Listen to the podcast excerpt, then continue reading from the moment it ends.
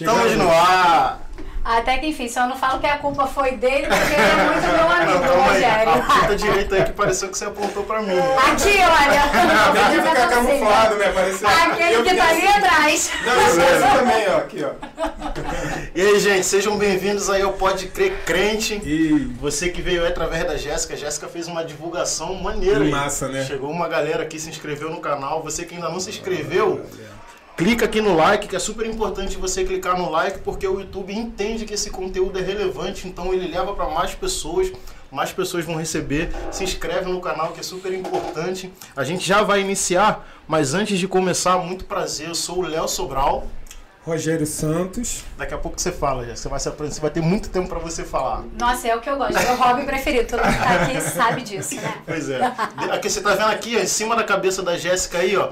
é Quem faz essa live acontecer, né? Na tela aí, ó. Quem, quem faz essa live acontecer? Nosso patrocinador. Olha, pra lá, pra lá, pro, pro tentando Aí, aí. Nosso patrocinador master, que é o Pode Crer, né? A gente mesmo, nós somos nossos próprios Verdade. patrocinadores. A gente faz isso aqui acontecer. Então, a gente tá muito feliz por estar no ar. Você tá vendo aí, ó, embaixo aqui, ó. Aqui é mais fácil, ó. Cadê? Isso aqui, ó, é o nosso Gente, eu tenho Pix. que aprender como fazer essas Aqui coisas. embaixo, você tá vendo aí o nosso Pix. Esse Pix aí, gente, é para vocês que quiserem apoiar o nosso podcast. Então, a gente precisa fazer diversas coisas, melhorias, equipamentos, fazer isso aqui acontecer. Ó, a Jéssica vai beber água hoje, mas se vocês fizerem um Pix, na semana que vem, quem vier aqui vai tomar uma coquinha gelada, né? Que isso? Me traz de novo. Olha aí. Pois é, mas você faça um pix aí, você vai ajudar a gente, vai ser um apoiador do podcast. Além do Pode Crer Crente, apoiando a si mesmo, né? A gente tem aqui a Amanda Santos, que é fotógrafa. Então você Olha. corre lá no Instagram e bota lá eu.amandaoficial Isso. E você vai ter uma fotógrafa de excelente qualidade. Então você vai fotografar, fazer festa de 15 anos, Conheço. casamento. Conhece, né, Rogério? Conheço. Então fala aí, qual o serviço? Cara, o mais top, o mais top que você for procurar dos mais tops, tá ali. Amanda Santos. Super recomendado. Como Se você falou, tá falando. Quem sou eu pra duvidar? Ai, Eu posso brigar com meu marido aqui ao vivo Pode, rapidinho? fica à vontade. A gente tá aqui pra A isso. hora é A essa. mensagem dele. A hora é essa. Eu não deixaria essa câmera próxima dos braços da Jéssica. Ela pode cair no chão a qualquer momento. A câmera tá bem longe, amor. Pode Então eu vou deixar. tirar, vou tirar porque eu sou ciumento, hein? É ilusão de ótica. Fala pra ele que é ilusão de ótica. Parece que tá perto. Além da Amanda, também no outro patrocinador aqui do canal é o canal Mana Rica. Você aí, ó, que é de baixa renda, que bom quer caramba, aprender hein? sobre finanças, economia doméstica. É, você vai aprender e vai saber que você mesmo sendo tendo pouco dinheiro pode investir em criptomoedas, É tesouro direto, tudo isso aí, ó, para pobre, para pessoas de baixa renda, se inscreve lá no canal Mana Rica. Por isso que eu tô no canal. Foi a primeira a me inscrever, inclusive. É, Pois é, É. tudo isso que eu tô falando, gente, aqui na descrição desse vídeo, é só você clicar em mostrar mais, você vai ver lá o link pro Instagram da Amanda, o link pro canal da Mana Mana Rica, Rica. aqui o link pro canal, aqui você tá no canal, então se inscreve e ativa o sininho das notificações. E a gente tá recebendo hoje Jéssica Jimenez. Ê!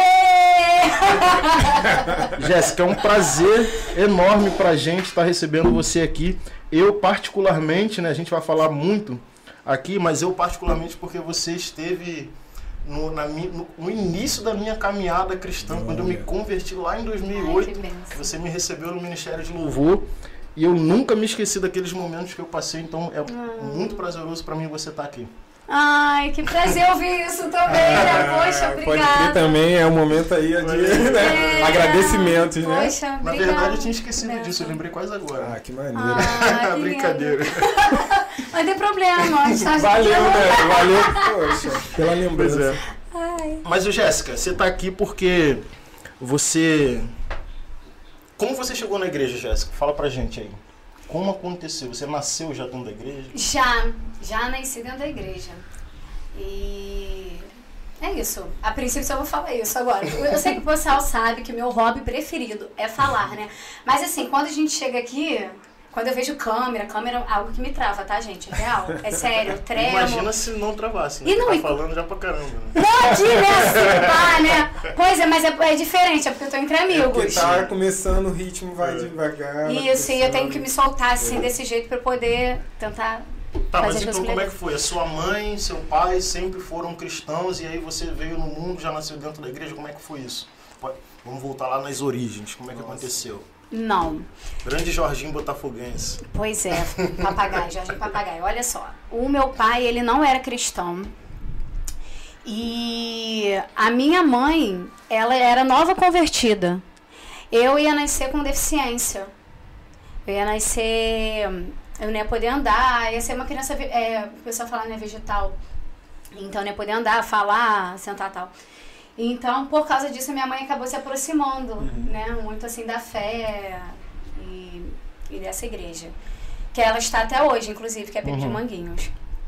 E aí lá ela se converteu, levou minha irmã também, que já era, já era nascida, minha irmã tinha uns 4 anos, assim, 4 para 5 anos. E aí foi isso, meu pai ele só se converteu porque eu comecei a cantar com 3 anos de idade, então era criancinha. E, a- e assim, não parece, mas eu já tinha agenda, tá? Com 3 anos de idade, porque a Assembleia de Deus, não sei hoje em dia como está, mas naquela época, todos os dias tinha, tinha algum culto Verdade. específico, não era ah, culto da oração, culto não sei o quê. blá. Então, eu sempre estava numa Assembleia diferente cada dia da semana. E aí, com 4 anos de idade, meu, eu chamei meu pai para ir numa, na Igreja Novas de Paz, e, que fica lá no Jacarezinho. Ele foi e aceitou a Jesus nesse dia. Pô, que legal, né? É engraçado você falar isso aí de que três anos você já tinha agenda. Eu, eu me converti velho já, né? Com 24 anos.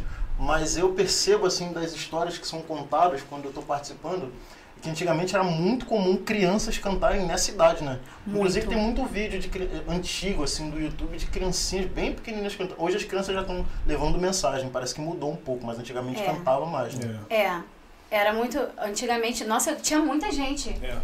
É, assim, os corais, por exemplo, que eu conhecia de criança das igrejas, tinha muito, por exemplo, muito solista, muita gente que você já olhasse e já fala assim, isso daí vai ser cantor quando crescer. Sim, é, era muita gente, nossa, muito. Era porque tinha, tinham muitos conjuntos, né? Tinha conjunto das senhoras, conjunto Isso. dos irmãos, a- dos adolescentes, das crianças. Então, a Uhum. criança já era incentivada Exatamente. a cantar desde pequeno. De berço, exatamente. já vinha já tinha desculpa tinha muito tinha, tinha muito regente né acho que as crianças já cresciam naquela movimentação assim de ver uh, lá no, no altar a pessoa mexendo a mão mexendo mexendo muito e as pessoas cantando eu acho que automaticamente leva para cantar eu fico pensando nisso hoje em dia por exemplo na minha igreja na nossa igreja né, lá na Ebenezer a gente só tem lá duas crianças que sobem para cantar, que são as filhas da Hannah. Quer dizer, a Sim, filha da é. Hannah e mais duas menininhas. Porque as crianças hoje, elas já estão pregando. Elas sobem já no altar para levar uma mensagem, nosso pastor ele chama de cartucho. Ah, vem aqui dar um cartuchozinho de dois minutos, um minuto. E aí a criança sobe lá, vai lá e leva a palavra. Eu percebo que isso é uma, uma mudança assim mesmo na- no comportamento da igreja com o crescimento da internet na pregação da palavra. Acho que hoje as crianças têm a referência de pregar mais do que de cantar. Eu não sei se eu tô Você acha? errado. Não sei. É porque eu eu não vi, tem tem, essa isso. referência na sua igreja, mas eu não vi muito É, assim, pois é, igrejas. acabo dando não. referência da minha igreja um pouco disso. Eu percebo também em alguns outros lugares que eu vou, apesar de que hoje eu não vou mais tanto a outras igrejas, né? Mas a sensação que eu tenho é essa, pelo menos lá na nossa, a maioria das crianças já estão pregando já, já estão subindo, dando uma palavrinha, elas encerram, eu acho engraçado que elas encerram assim, ó. Isso foi o que eu entendi. Obrigado. por isso é muito legal, Isso né, foi cara? o que eu É entendi. Já explica logo. Foi- Isso foi o que eu entendi. Desculpa se tiver errado, é a minha interpretação.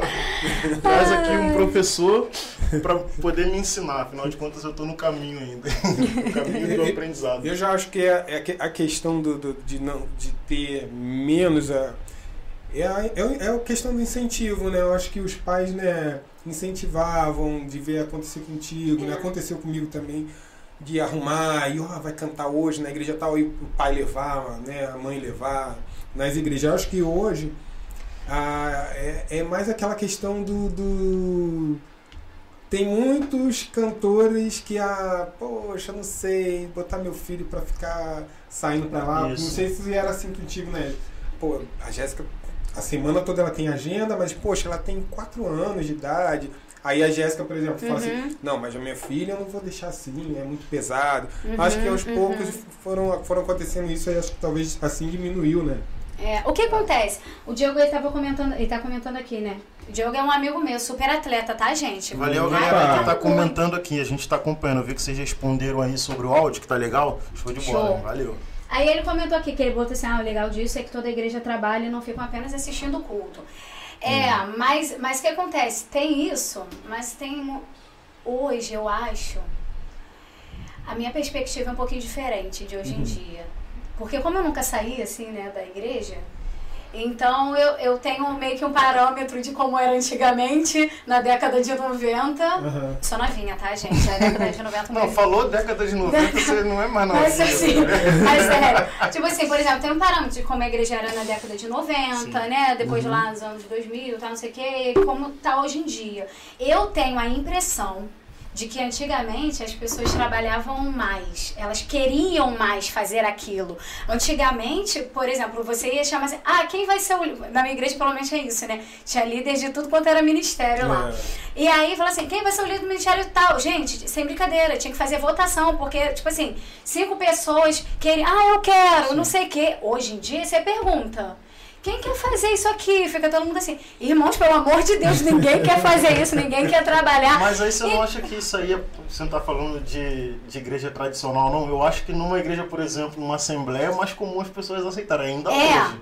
Ah, que bom saber disso. Mas assim, é, pode ser, pode ser. que Mas seja não, talvez mas não como antes, que nem ela falava. Ah, sim, é, Mas a facilidade realmente. era maior. Agora, eu não sei se as pessoas estão cansadas. Eu queria desvendar esse mistério do porquê que as pessoas não querem.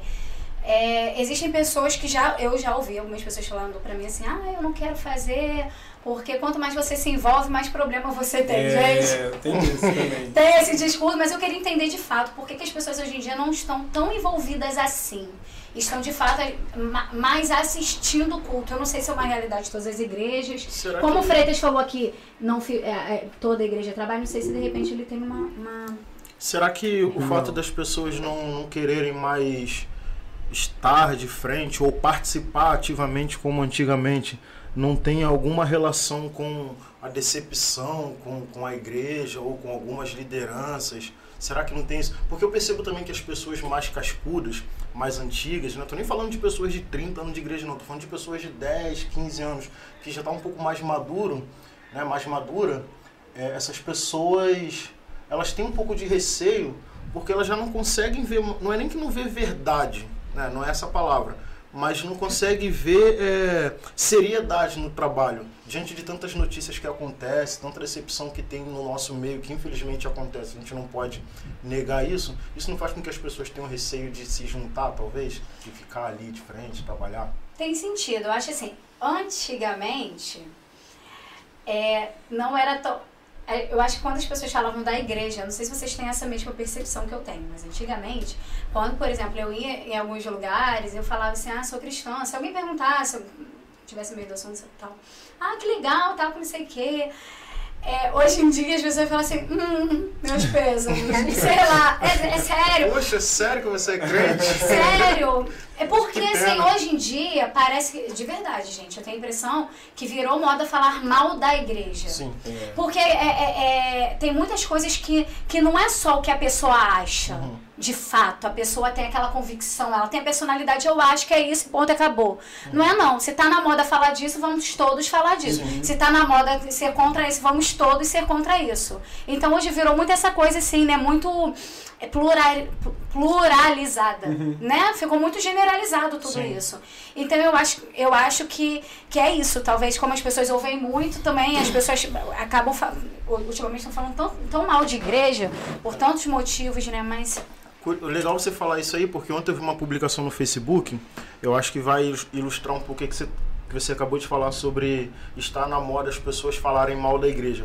O Papa recentemente deu, não sei se você viu, se vocês viram, o Papa falou, tem vídeo dele mesmo, dizendo que o problema do brasileiro é a cachaça e que ele não ora. Uhum, vi. O Papa falou isso. Al- Alguém chegou para ele, Papa, ora pelos brasileiros. Ele foi e respondeu: o Brasil, o Brasil não tem jeito. Não tem jeito. O problema do brasileiro é cachaça e falta de oração. Né? E aí, uma, uma colega da minha rede no Facebook, ela publicou hoje ou ontem, assim, o Papa tá errado. O problema do brasileiro não é a cachaça e a falta de oração. O problema do brasileiro é justamente as pessoas que oram. Ela fez uma crítica ao crente.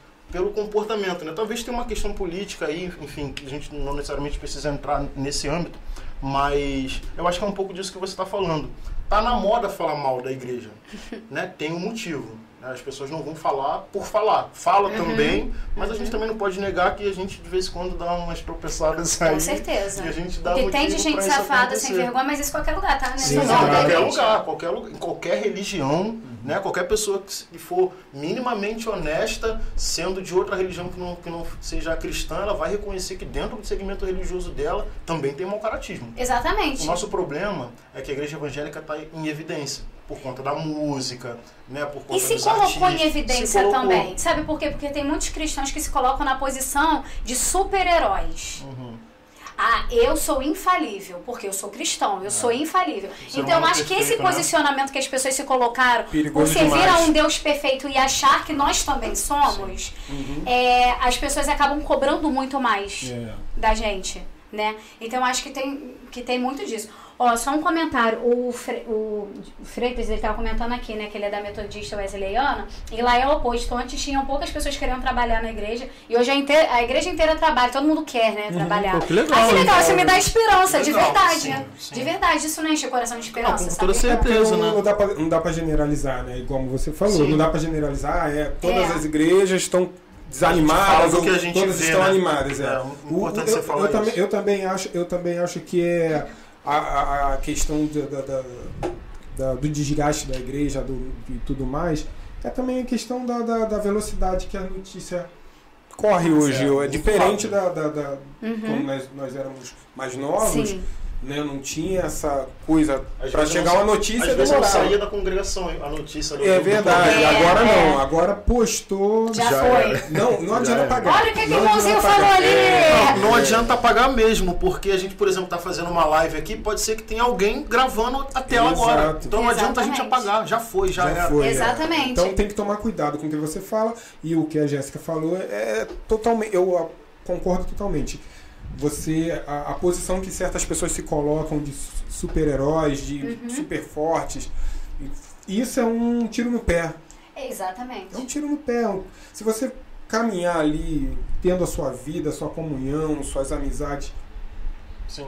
tranquilamente, você se expõe menos, né? Uhum. Vamos dizer assim. E aí, quando qualquer coisa que acontece, a pessoa vai dizer, poxa, não, mas é como você falou, como o Léo falou, poxa, nós somos seres, somos normais, seres humanos. Exatamente. a erros. Nós Exata- somos olha, errantes. olha o que, que o Gabriel comentou Fala aqui. só um botou. pouquinho mais perto do seu microfone. Ah, tá. Olha o que o Gabriel comentou aqui. O motivo mais apresentado para não fazer é a decepção, sim. O problema, e ele já escutou tanto isso no, no ambiente de faculdade que ele já comentou Hum. comigo. Um abraço, Gabriel. Saudade de ouvir você cantar, hein, cara. Ei, Sabe que eu sou teu fã, Gabriel. Gabriel, marido da Jéssica, tá aqui. Aí ele colocou: o problema é que todos nós somos capazes de decepcionar também. Isso aí, É, é isso isso aí. aí. Quando a gente se coloca no papel, né, é, hoje, né, o cristão, ele, ele se colocou de fato, como você disse, Uhum, no papel de perfeição. uhum. O, pro- o problema de você se colocar no papel de perfeição não é só a imagem que você passa para os outros de ser perfeito, de que você é capaz de assumir qualquer função, qualquer cargo. Porque eu sou crente, então sou honesto, né? Digamos Uhum. assim. O problema de se colocar como perfeito é que você não pode tropeçar. Exatamente. Entendeu? Você não pode. Mas como Não. se é impossível, entendeu? Só que você não pode. Aí a gente veste a máscara do crente, né? A fantasia do Exatamente. crente. A fantasia. E aí a gente entra num problema muito sério. Mas a gente vai chegar nesse momento, não era nem pra gente estar falando sobre isso agora, porque a gente estava falando sobre como você chegou na igreja. É, nem sei como que a gente É. chegou nesse assunto. Culpa é, sua, porque não, você que tá é acontecendo. Enfim, mas você- então você chegou na igreja, né, por conta dos seus pais, você falou que seu pai não era cristão, né? E aí a, a Joyce veio, você chegou, começou a cantar com três anos. E aí você cresceu, imagino que você tem diversas histórias da sua infância para contar, né? Diferente de Jesus, que a gente só sabe de uma história dele aos 12 anos. O resto a gente não sabe, mas a Jéssica deve ter muita história para contar. Mas aí, Jéssica, você cresceu e se profissionalizou. Né? Hoje você é formada, formada pela Unirio. Que maneiro. Você né? tá, tá fazendo pós, não é isso? Ou já terminou? Então, eu, fi, eu. Primeiro fala da sua graduação. É, então, eu me graduei em licenciatura em música pela Unirio. Fiz uma pós-graduação em musicoterapia para eu caminhar por um, por um outro caminho também, que tem pouquíssimos profissionais nessa área da musicoterapia. área da saúde, e, né? e é que a área da saúde é completamente diferente. É bom até reforçar isso, Sim. porque as pessoas elas não sabem, elas acham que a musicoterapia tem a ver com a educação. Não, eu tenho as duas, eh, essas duas formações hoje, Uhum. na área da saúde e na área da educação, né? E, a, e hoje eu tô me graduando, tô na metade da, da graduação de bacharelado em canto, também na Unirio. Legal. É, e aí, esse bacharelato é quanto tempo? São quatro anos de novo, não, né? Então, eu tenho que fazer quatro anos de novo Caramba. porque eu fiz o caminho inverso. Se eu tivesse feito o bacharelado primeiro e depois de licenciatura, Licenciatura. eliminaria várias matérias e tudo bem. Faria, terminaria um ano, por exemplo, um ano e meio.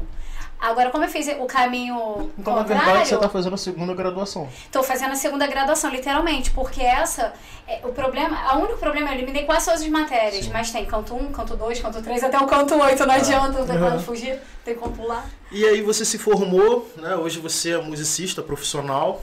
É... Aí vou, vou abrir um parêntese aqui. Eu conheci você cantando na igreja, né? Eu gostava muito de você cantando. Vou fazer uma observação que eu tenho com relação a você e você disse se você concorda ou não. Você sabe que eu sempre achei que você cantou muito, sabe? Eu sempre te falei que você canta muito, né? Ah. É, mas eu achava que você era mais lírica. Eu não sei se é lírica a palavra, não sei. Mas eu, eu, eu acredito que estudar na Unirio, que é popular, né? Lá é canto popular, não é? A Ou Unirio mais ou menos. É amplo, a Unirio é amplo, Uhum. a UFRJ ele é mais erudito. É, a Unirio é é- amplo, é tudo, o jazz, é... Eu, eu, eu, a minha percepção é que depois que você foi pra lá, principalmente com as suas experiências no samba, a gente vai falar sobre isso, né? Não, não samba. é, algumas interpretações que eu vi você fazendo do samba. Uhum. Eu acho que isso ajudou muito para encorpar mais a tua voz pro campo, pro campo da música popular. Hoje, quando eu vejo você cantando, por exemplo, eu acho mais popular do que o que eu achava antes, o estilo de cantar. Mesmo Eu na igreja, uma- no mesmo- caso, não, as, é. as músicas na igreja. Eu acho mais bonito. Não sei porque, deve ser porque eu gosto de samba, porque eu gosto de MPB e tal. Mas é uma percepção que eu tenho, achei bem legal. Mas enfim, é... e aí como é que você faz para inserir a sua formação, a sua graduação na igreja? Isso acontece? Te ajudou em alguma coisa? Tô falando assim, desde de, de liderar, mesmo que você não lidere de fato um ministério de louvor, Uhum. mas como é que você aplica a música hoje profissional dentro do ambiente ministério? Ai, que pergunta interessante. Eu adoro, adoro falar sobre isso porque eu, porque eu adoro. É de verdade, sim. É, vamos lá, primeiro deixa eu falar sobre a questão que você falou da, da mudança, Da mudança. né, na voz. É, eu acho que tudo primeiro é referência. A única referência que eu tinha estava dentro da igreja. Não Sim. tinha outra, ou- outra visão de Uhum. fora de música externa nenhuma, nenhuma. Era só igreja e era só Cassiano e Bruna Carla, era o que eu gostava de cantar. Então era aquele vibrato bem característico Sim. delas e tudo mais, assim. É. Quando eu comecei a trabalhar profissionalmente, eu conheci algumas pessoas e comecei a trabalhar mais profissionalmente, fazer uns backs, algumas coisas, algumas pessoas me falavam um pouco das características que eu tinha cantando e que não era, não combinava muito com back, essas coisas, enfim. Mas onde de fato realmente ampliou essa mudança foi na, na, na graduação. Mas não tinha nada de erudito, nada de lírico, não. A questão é que lá eu ampliei, eu fiz parte da Orquestra Popular da Unirio, fiz parte da Big Band da Unirio, que era jazz. Maneiro. Então eram, eram co- São eh, projetos, Big eu... Band era um projeto? Big Band é um projeto até hoje, lá da Unirio tem a Big Band e tem a Orquestra Popular. Tipo curso de extensão?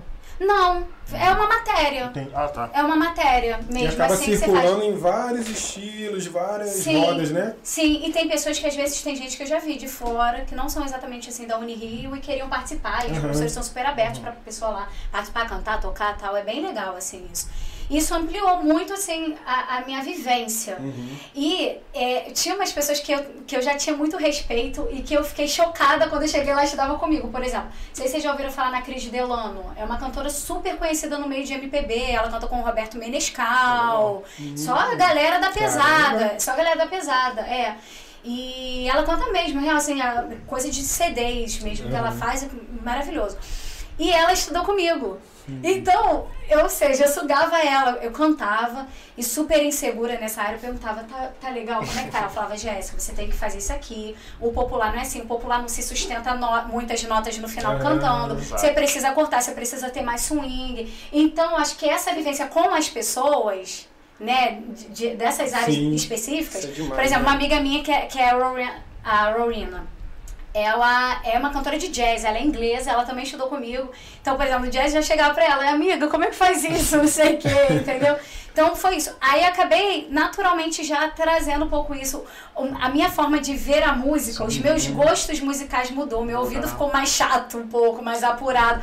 Não é qualquer coisa que falar, cara, não quero cantar isso aqui não. Não é uma área que eu goste, sabe? É mais adicionante agora, né?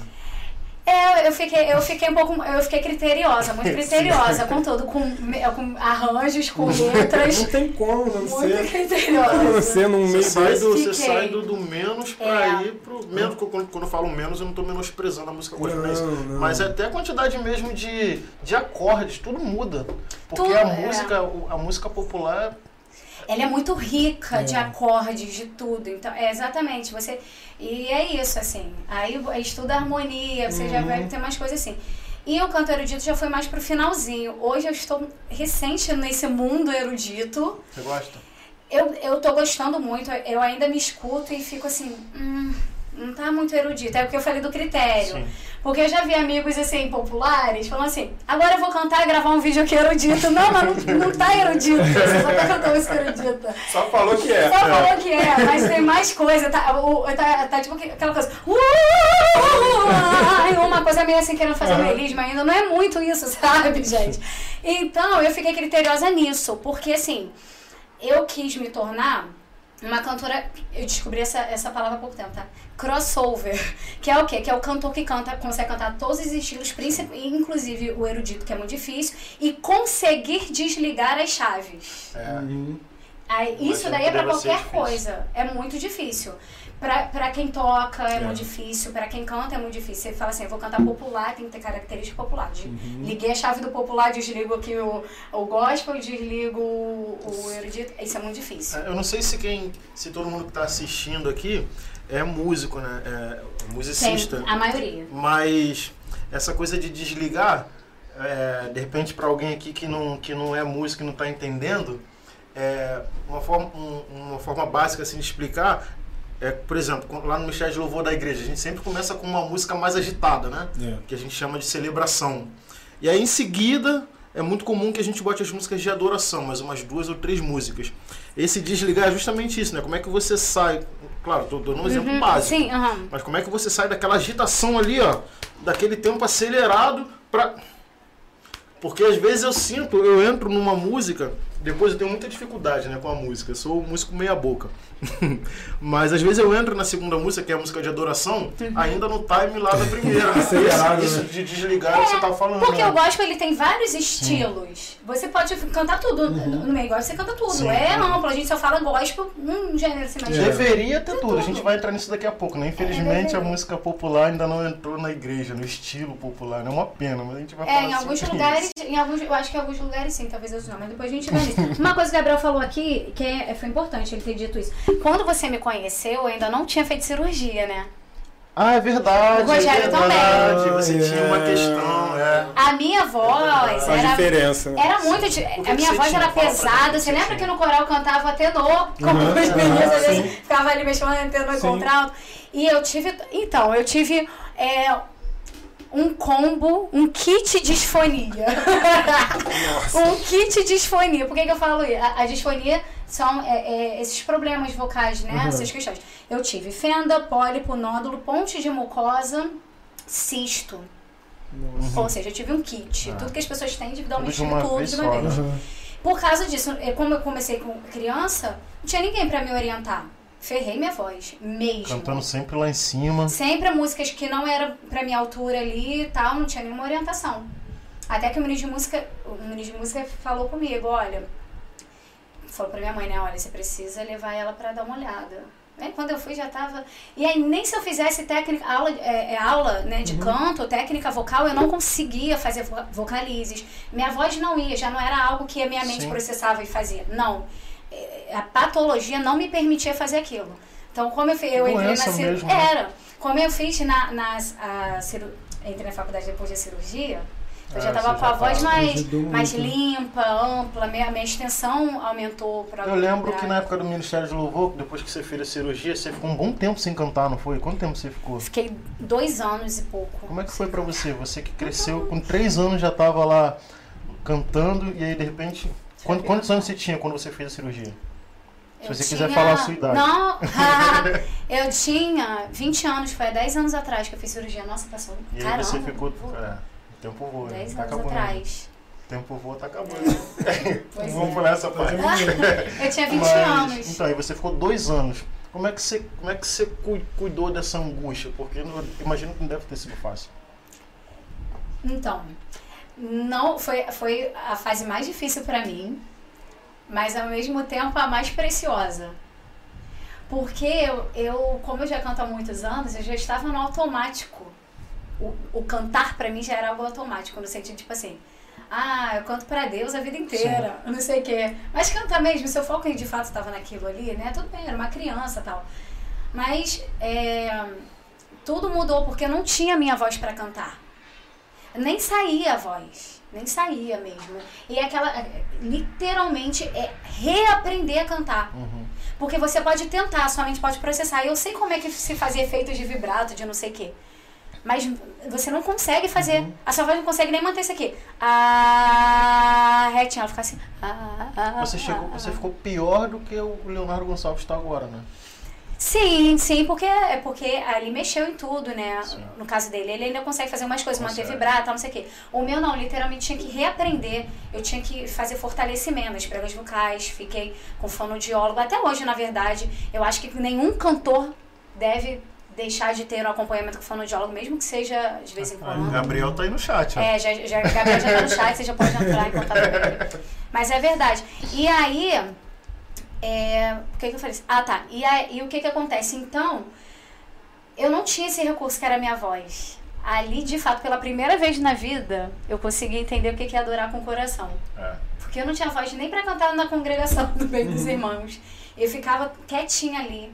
Foi o momento que eu mais refleti na música, nas músicas, no que estava sendo cantado. Eu acho que isso daí me deixou mais criteriosa depois. Sim. E, mas e aí, o que, que você fez então na igreja, né, por exemplo, nesse período? Você não podia cantar, né? Você falou que foi. Eu sempre fui ativa. Sim. Agora você me pegou porque eu não me lembro Eu exatamente o que eu fazia, mas eu era muito ativa na Eu lembro, igreja. no, no jovem, né? Tinha, muito, tinha muita saída lá pros jovens, fazia muita coisa e tal. Eu lembro que realmente você era bem É. ativa. Ah, eu tava. Nesse período, agora eu lembrei, nesse período eu estava fazendo viagens missionárias. Eu fui com o Gabriel nesse ano. Fui. Tinha acontecido aquele negócio da. É, ah, que destruiu as casas lá, teve uma enchente que destruiu muitas casas no, é, perto do Maranhão. Eu esqueci qual é o nome do lugar exatamente. E a gente foi pra lá pra fazer evangelismo. Um, Nesse um- lugar. um outro caminho, né? Partindo da música, né? Agora. É, né? É, nesse período eu me envolvi mais. eu- olha só, desde criança eu fazia parte de um grupo na igreja que se chamava Mensageiras do Rei. Então sempre foi muito voltado para questões missionárias. Sim. Mas nesse período eu estava muito intensamente na questão missionária. Uhum. Muito mesmo. Você foi pra onde? O que, que você fez? Nesse período, ah, É. foi bem legal. Eu sempre gostei muito de trabalhar com crianças, então eu comecei a trabalhar com crianças nesse dia. É, mas- Falava, fazia brincadeiras com ela, lia livros, né? Pregava pra elas. Várias coisas, estava sempre presente ali com elas. Era, poxa, foi bem legal. O Mensageiros do Rei era da, da Batista? É, da Batista. Mensageiros, lá da PIB, né, no caso. Mensageiros do Rei é, é- é tipo. Como é que era dos meninos? Tinham. Embaixadores do Rei. É, é, é- é o que? É um, é um projeto que você vai desde criança e você vai até se tornar casado de saída ali? Como Não. é que é? As mensageiras, você vai até 18 anos. Uhum. Você fez 18 anos e entra na JCA, que é Jovens Cristãos Sim. em Ação. Tudo, tudo, tudo é com foco missionário mesmo. De sair para evangelismo. Vou- Você já vem desde criança, assim, praticamente de berço, quando a pessoa já faz mensageiras Uhum. do rei. É nessa questão de, de se envolver mesmo com o evangelho de Cristo. É lindo, assim. É um trabalho muito importante. Eu acho que isso é, isso é, isso é legal pro, pro músico, pro cantor, ou seja, pro pastor. Acho que todo mundo na- na- na- no evangelho tinha que ter um momento desse de sair do, do conforto. Como você disse, né? Eu vou pra igreja pra automático, né? cantar, é, eu vou pra igreja pra cantar. Uhum. Eu, é, é o meu dom, é o meu talento. É natural que o músico vá pra igreja pra tocar, o cantor pra cantar, o pastor pra pregar. E é Sim. legal, acho que sair um pouco, eu acho que te dá um, um outro olhar, né? Eu acho que de- no- no- no- no- todo, todo cristão deveria passar por um momento desse. É, é, é um pouco. é, é, a Jéssica não falou exatamente isso, mas eu, eu penso assim também. Eu já fiz algumas reflexões do tipo. é, e se Deus tirar a minha voz? O que, que eu vou fazer no evangelho? É nem na vida, né? Porque na vida eu não sou músico profissional, né? Eu não vivo da música, então eu já dou meus pulos, mesmo tendo voz. Mas na igreja, por exemplo, e se, e, se- e se Deus não? E se eu tiver alguma, algum problema de saúde, alguma patologia, perdi a voz, vou ficar dois anos ou a vida inteira sem cantar, acabou pra mim. O que que eu vou fazer? Será que eu estou preparado. Para né? trabalhar na igreja, né? Será que eu tenho condições de abrir uma Bíblia? Né? É, o músico, por exemplo, aí a gente entra num campo bem legal também, que o músico na, na igreja ele tem- sofre muito preconceito, né? Uhum. É, é, ainda tem um pouco dessa marginalização do músico cristão. A gente ainda ouve com muita facilidade de que músico não lê, músico não ora, músico só vai lá, canta e às vezes nem assiste, nem, nem cultua, né? Sai, quando acaba o louvor, não ouve a pregação. Tem muitas dessas coisas. Tem músico que faz isso, mas você não pode falar isso porque não dá para generalizar, né? Não é todo mundo que faz isso. E eu também acredito que não é a maioria que faça isso. É um ou outro. Mas voltando lá ao que eu estava dizendo, a questão da. Até me perdi, eu tava falando da. No momento que às vezes você, se você parar de cantar. Ah, isso, então. E aí, se eu paro de cantar, o que, que eu faço dentro da obra de Deus? Será que eu estou preparado para fazer alguma coisa ou será que eu vou sentar ali e me encolher? Porque nesse período todo meu cantando na igreja eu não aprendi a fazer nenhuma outra coisa, não me dediquei à obra de fato. Né? Porque é como você falou: cantar, cantar, cantar, cantar até que vira automático. E aí, se você para de cantar, o que, que você faz, né? Eu acho que, acho que essa é uma, uma das grandes reflexões assim que eu acho que o músico precisa fazer. Porque o movimento de, de chegar lá, de fazer, de ministrar o louvor, de tocar a guitarra, né? Que é o caso do Rogério, que é guitarrista, né? E, E um baita de um Sim, guitarrista, um vamos deixar guitarrista. isso bem claro aqui. Você Ah, também, gente, um ótimo é. cantor. é, é muito legal, é muito legal a gente participar desse momento do culto, porque eu acho que o momento do louvor é um momento muito bonito. Eu, por exemplo, me converti no momento do louvor, né? Não foi a palavra, que- a pregação que, que me levou até lá na frente, foi o louvor é, lá na PIB. Eu não lembro quem eram as pessoas, então eu nem posso dizer que você estava cantando no dia, mas foi o louvor lá da PIB. E aí como é que a gente faz, né? Se a gente perde o nosso ofício, como diz o Vini, a música é um ofício, né? O que, que a gente faz na igreja? Será que a gente continua ministrando? Será que a gente é um braço para o nosso pastor, um braço para o nosso líder? Porque às vezes eu não estou mais no ministério de louvor porque eu não posso cantar, mas não significa que eu tenho que sair do louvor, posso ajudar de alguma outra forma, né? Como é que a gente faz isso, né? Quando a gente perde nossa principal vocação ali, no caso da música? Isso eu acho que a gente vai descobrindo. A, a questão, eu acho assim, a música na igreja, ela já é algo de muita responsabilidade Uhum. que a gente tem que focar. Eu não defendo que as pessoas, porque eu já vi isso defe- sendo defendido, ah, porque a música só quer saber de tocar e de cantar. Gente, mas isso é muita coisa. Isso. Sim, foi É muita, muita coisa. dedicação. É muita dedicação pra se fazer isso aquilo. Porque a igreja tá acostumada a só ver aquilo ali superficialmente. Sim, sim. Então ela tá ouvindo. Mas o que a gente faz durante a semana inteira que a gente prepara pra aquele dia? É, muita coisa. É muita dedicação. anos? Quanto você gastou de dinheiro? Meu Deus, é muita dedicação. Exatamente. Mas eu também sou a favor de que o músico, ele, ele, se ele faz parte de uma comunidade de fé, ele precisa se envolver com essa comunidade. No que é necessário. Eu acho que existem muitas pessoas dentro da igreja que, se cada um fizer a sua parte em alguma área, a igreja vai estar bem servida em qualquer coisa Aquele corpo funciona, né? o corpo vai funcionar muito bem. Não pode funcionar só um lado aqui e o outro aqui tá capenga. Não pode. O problema é que acontece muito isso. É. Entendeu o que eu tô falando? O problema é que acontece muito isso. Mas eu acho que, tipo assim, se o músico ele for so- solicitado pra qualquer coisa, eu já fui solicitada várias vezes pra poder dar faxina na igreja. E fui. Sim. Bota lá água, taca não sei o que. Não, não. E tem que ser assim. Vamos fazer ação, trabalho missionário? Vambora. Ah, tem que fazer não sei o que. Vambora, vamos fazer. É possível? Dá pra eu fazer? Sabe? Aquilo ali, então vamos fazer. Então, acho assim, a igreja ela é muito ampla de trabalhos. O que não falta é trabalho. É. Então, eu, nesse, né, nesse período eu aprendi isso. Se eu não tenho voz, eu tenho mãos. É isso Se eu. Poderia, tenho mãos, eu poderia tenho pés. migrar para um momento de tristeza, de ficar, poxa, mas eu- Depressivo, né? É, ai, minha voz, porque não é só questão do ministério. É a voz, é, o- gente, é, imagina. É a saúde, Saúde. É, entendeu? Não é só ministério. Exatamente. Você logo encontra uma coisa pra você fazer. Senão você- você não se preocupe. Não, eu sei. Sempre realmente, acha. tem muita coisa, né? Tem pouca gente querendo trabalhar, diferente da, da igreja da, da menina que é metodista, né? Que falou que tá Do- todo mundo do Diogo. traba- É do Diogo, Do né? Diogo. Que tá todo mundo trabalhando, mas sempre tem Graças trabalho, realmente. E, e falando em trabalho, Jéssica, e aí eu vou, vou misturar o profissional com o ministerial, você como uma pessoa formada em música, né? Você já foi A polêmica! Você já, você já, já assumiu a função de ministra de música? Aí eu falo ministro Já. mesmo, da, da relação profissional. Como é que foi essa experiência? Olha, foi bem legal, porque antes, assim, desde os meus é, 17 anos, eu já assumi a responsabilidade como líder de música. Eu acho que na época até que você Uhum. Sim. chegou, teve período Você que eu estava exercendo a liderança lá. Você foi antes do, do Alexandre? Eu, eu estava com o Alexandre também Ah, nesse então período, né? Depois teve período, não sei se o Alexandre saiu, se eu E sei, não me lembro agora. Na verdade, com o Leandro, né? Que você tava, eu acho. Porque quando eu cheguei era o Leandro líder. Ah, tá, então, isso. E depois eu fiquei junto com o Alexandre, foi alguma coisa assim. Eu, eu, eu cheguei a exercer a liderança e tal. É, mas, ministerialmente, como profissão mesmo, como ministra de música, eu fui é, numa igreja, na Igreja Batista de Guadalupe, Memorial de Guadalupe. E foi uma experiência bem legal. Por quê? Primeiro porque era a minha primeira vez atuando como ministra de música. Remunerado. remunerada.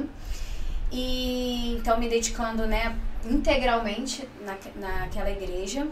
E eu peguei o ministério de louvor zerado. O que é isso? As pessoas que estavam cantando eram adolescentes que estavam apenas há um mês. Porque os músicos que tocavam que eram profissionais mundo saiu da igreja estavam em outro lugar não sei o que não e aí o pastor começou a investir nas pessoas então tinha um músico lá que não era daquela igreja, ele era de outra igreja, mas pensa, ele era multi-instrumentistas, né? Ele pelo menos tocava toda a cozinha, assim, né? A cozinha completa ali, ele tocava a base. E aí, ele, o pastor, esperto, claro, né? Nesse sentido, assim, pegou esse músico pra ensinar pra todo mundo Os que outros. queria aprender alguma coisa. Então, os adolescentes foram um mês, eu peguei ali com um mês. Então, eu tinha que Legal. desenvolver aqueles músicos que estavam naquela aula, conversar com o professor, saber o que, que eu poderia escolher que desse pra eles, pra alunos que estavam um mês. Uhum. Então eu falava, ah, pensei em tocar essa música. Já, já é, estudei aqui o repertório, vi que, é, vamos supor, tem seis acordes, mas dá- dão pra ser substituídos e transformar em três. Uhum. Dá- é possível você fazer isso e treinar essa, essa música? Então o que, que acontecia? Eles não ficavam só em uma música. Cada semana eles tinham um repertório diferente. Então eles se sentiam parte daquilo, Sim. era uma motivação pra eles. Gente, eles avançaram muito. É. O, voca o vocal, que também era de, de adolescentes, eu peguei divisão de voz. Aí entra aquela história da preparação. Eu acho maior mentira, a maior hipocrisia. a, pessoa que polêmica. Maior hipocrisia quando as pessoas falam assim, mas você está fazendo pra Deus. Ah, então, o que sair, não, o que sair, saiu. Não precisa se preparar. O, povo. Não precisa. Não precisa não, você tá lá, você, vamos cantar, irmãos. Que isso, vamos ser humilde. É. Afinal, se você fizer, se você profissionalizar Isso. o ministério de louvor, né, você já tá saindo, é, é, cuidado com orgulho, né, Já, querer já não gente, é mais Ministério de Louvor. é já não é mais ministério, é uma banda profissional. E, gente, aí, vamos, aí quando eu falo que entra a hipocrisia, é porque na hora que o irmãozinho erra a letra ali, já todo mundo olha. É, Fulano errou. né? Então, peraí, se você tivesse de fato ligadinho ali na sua adoração, o irmão tá lá. Ia passar batido. Qualquer coisa ia passar batido, mas todo mundo abre o olho e fica.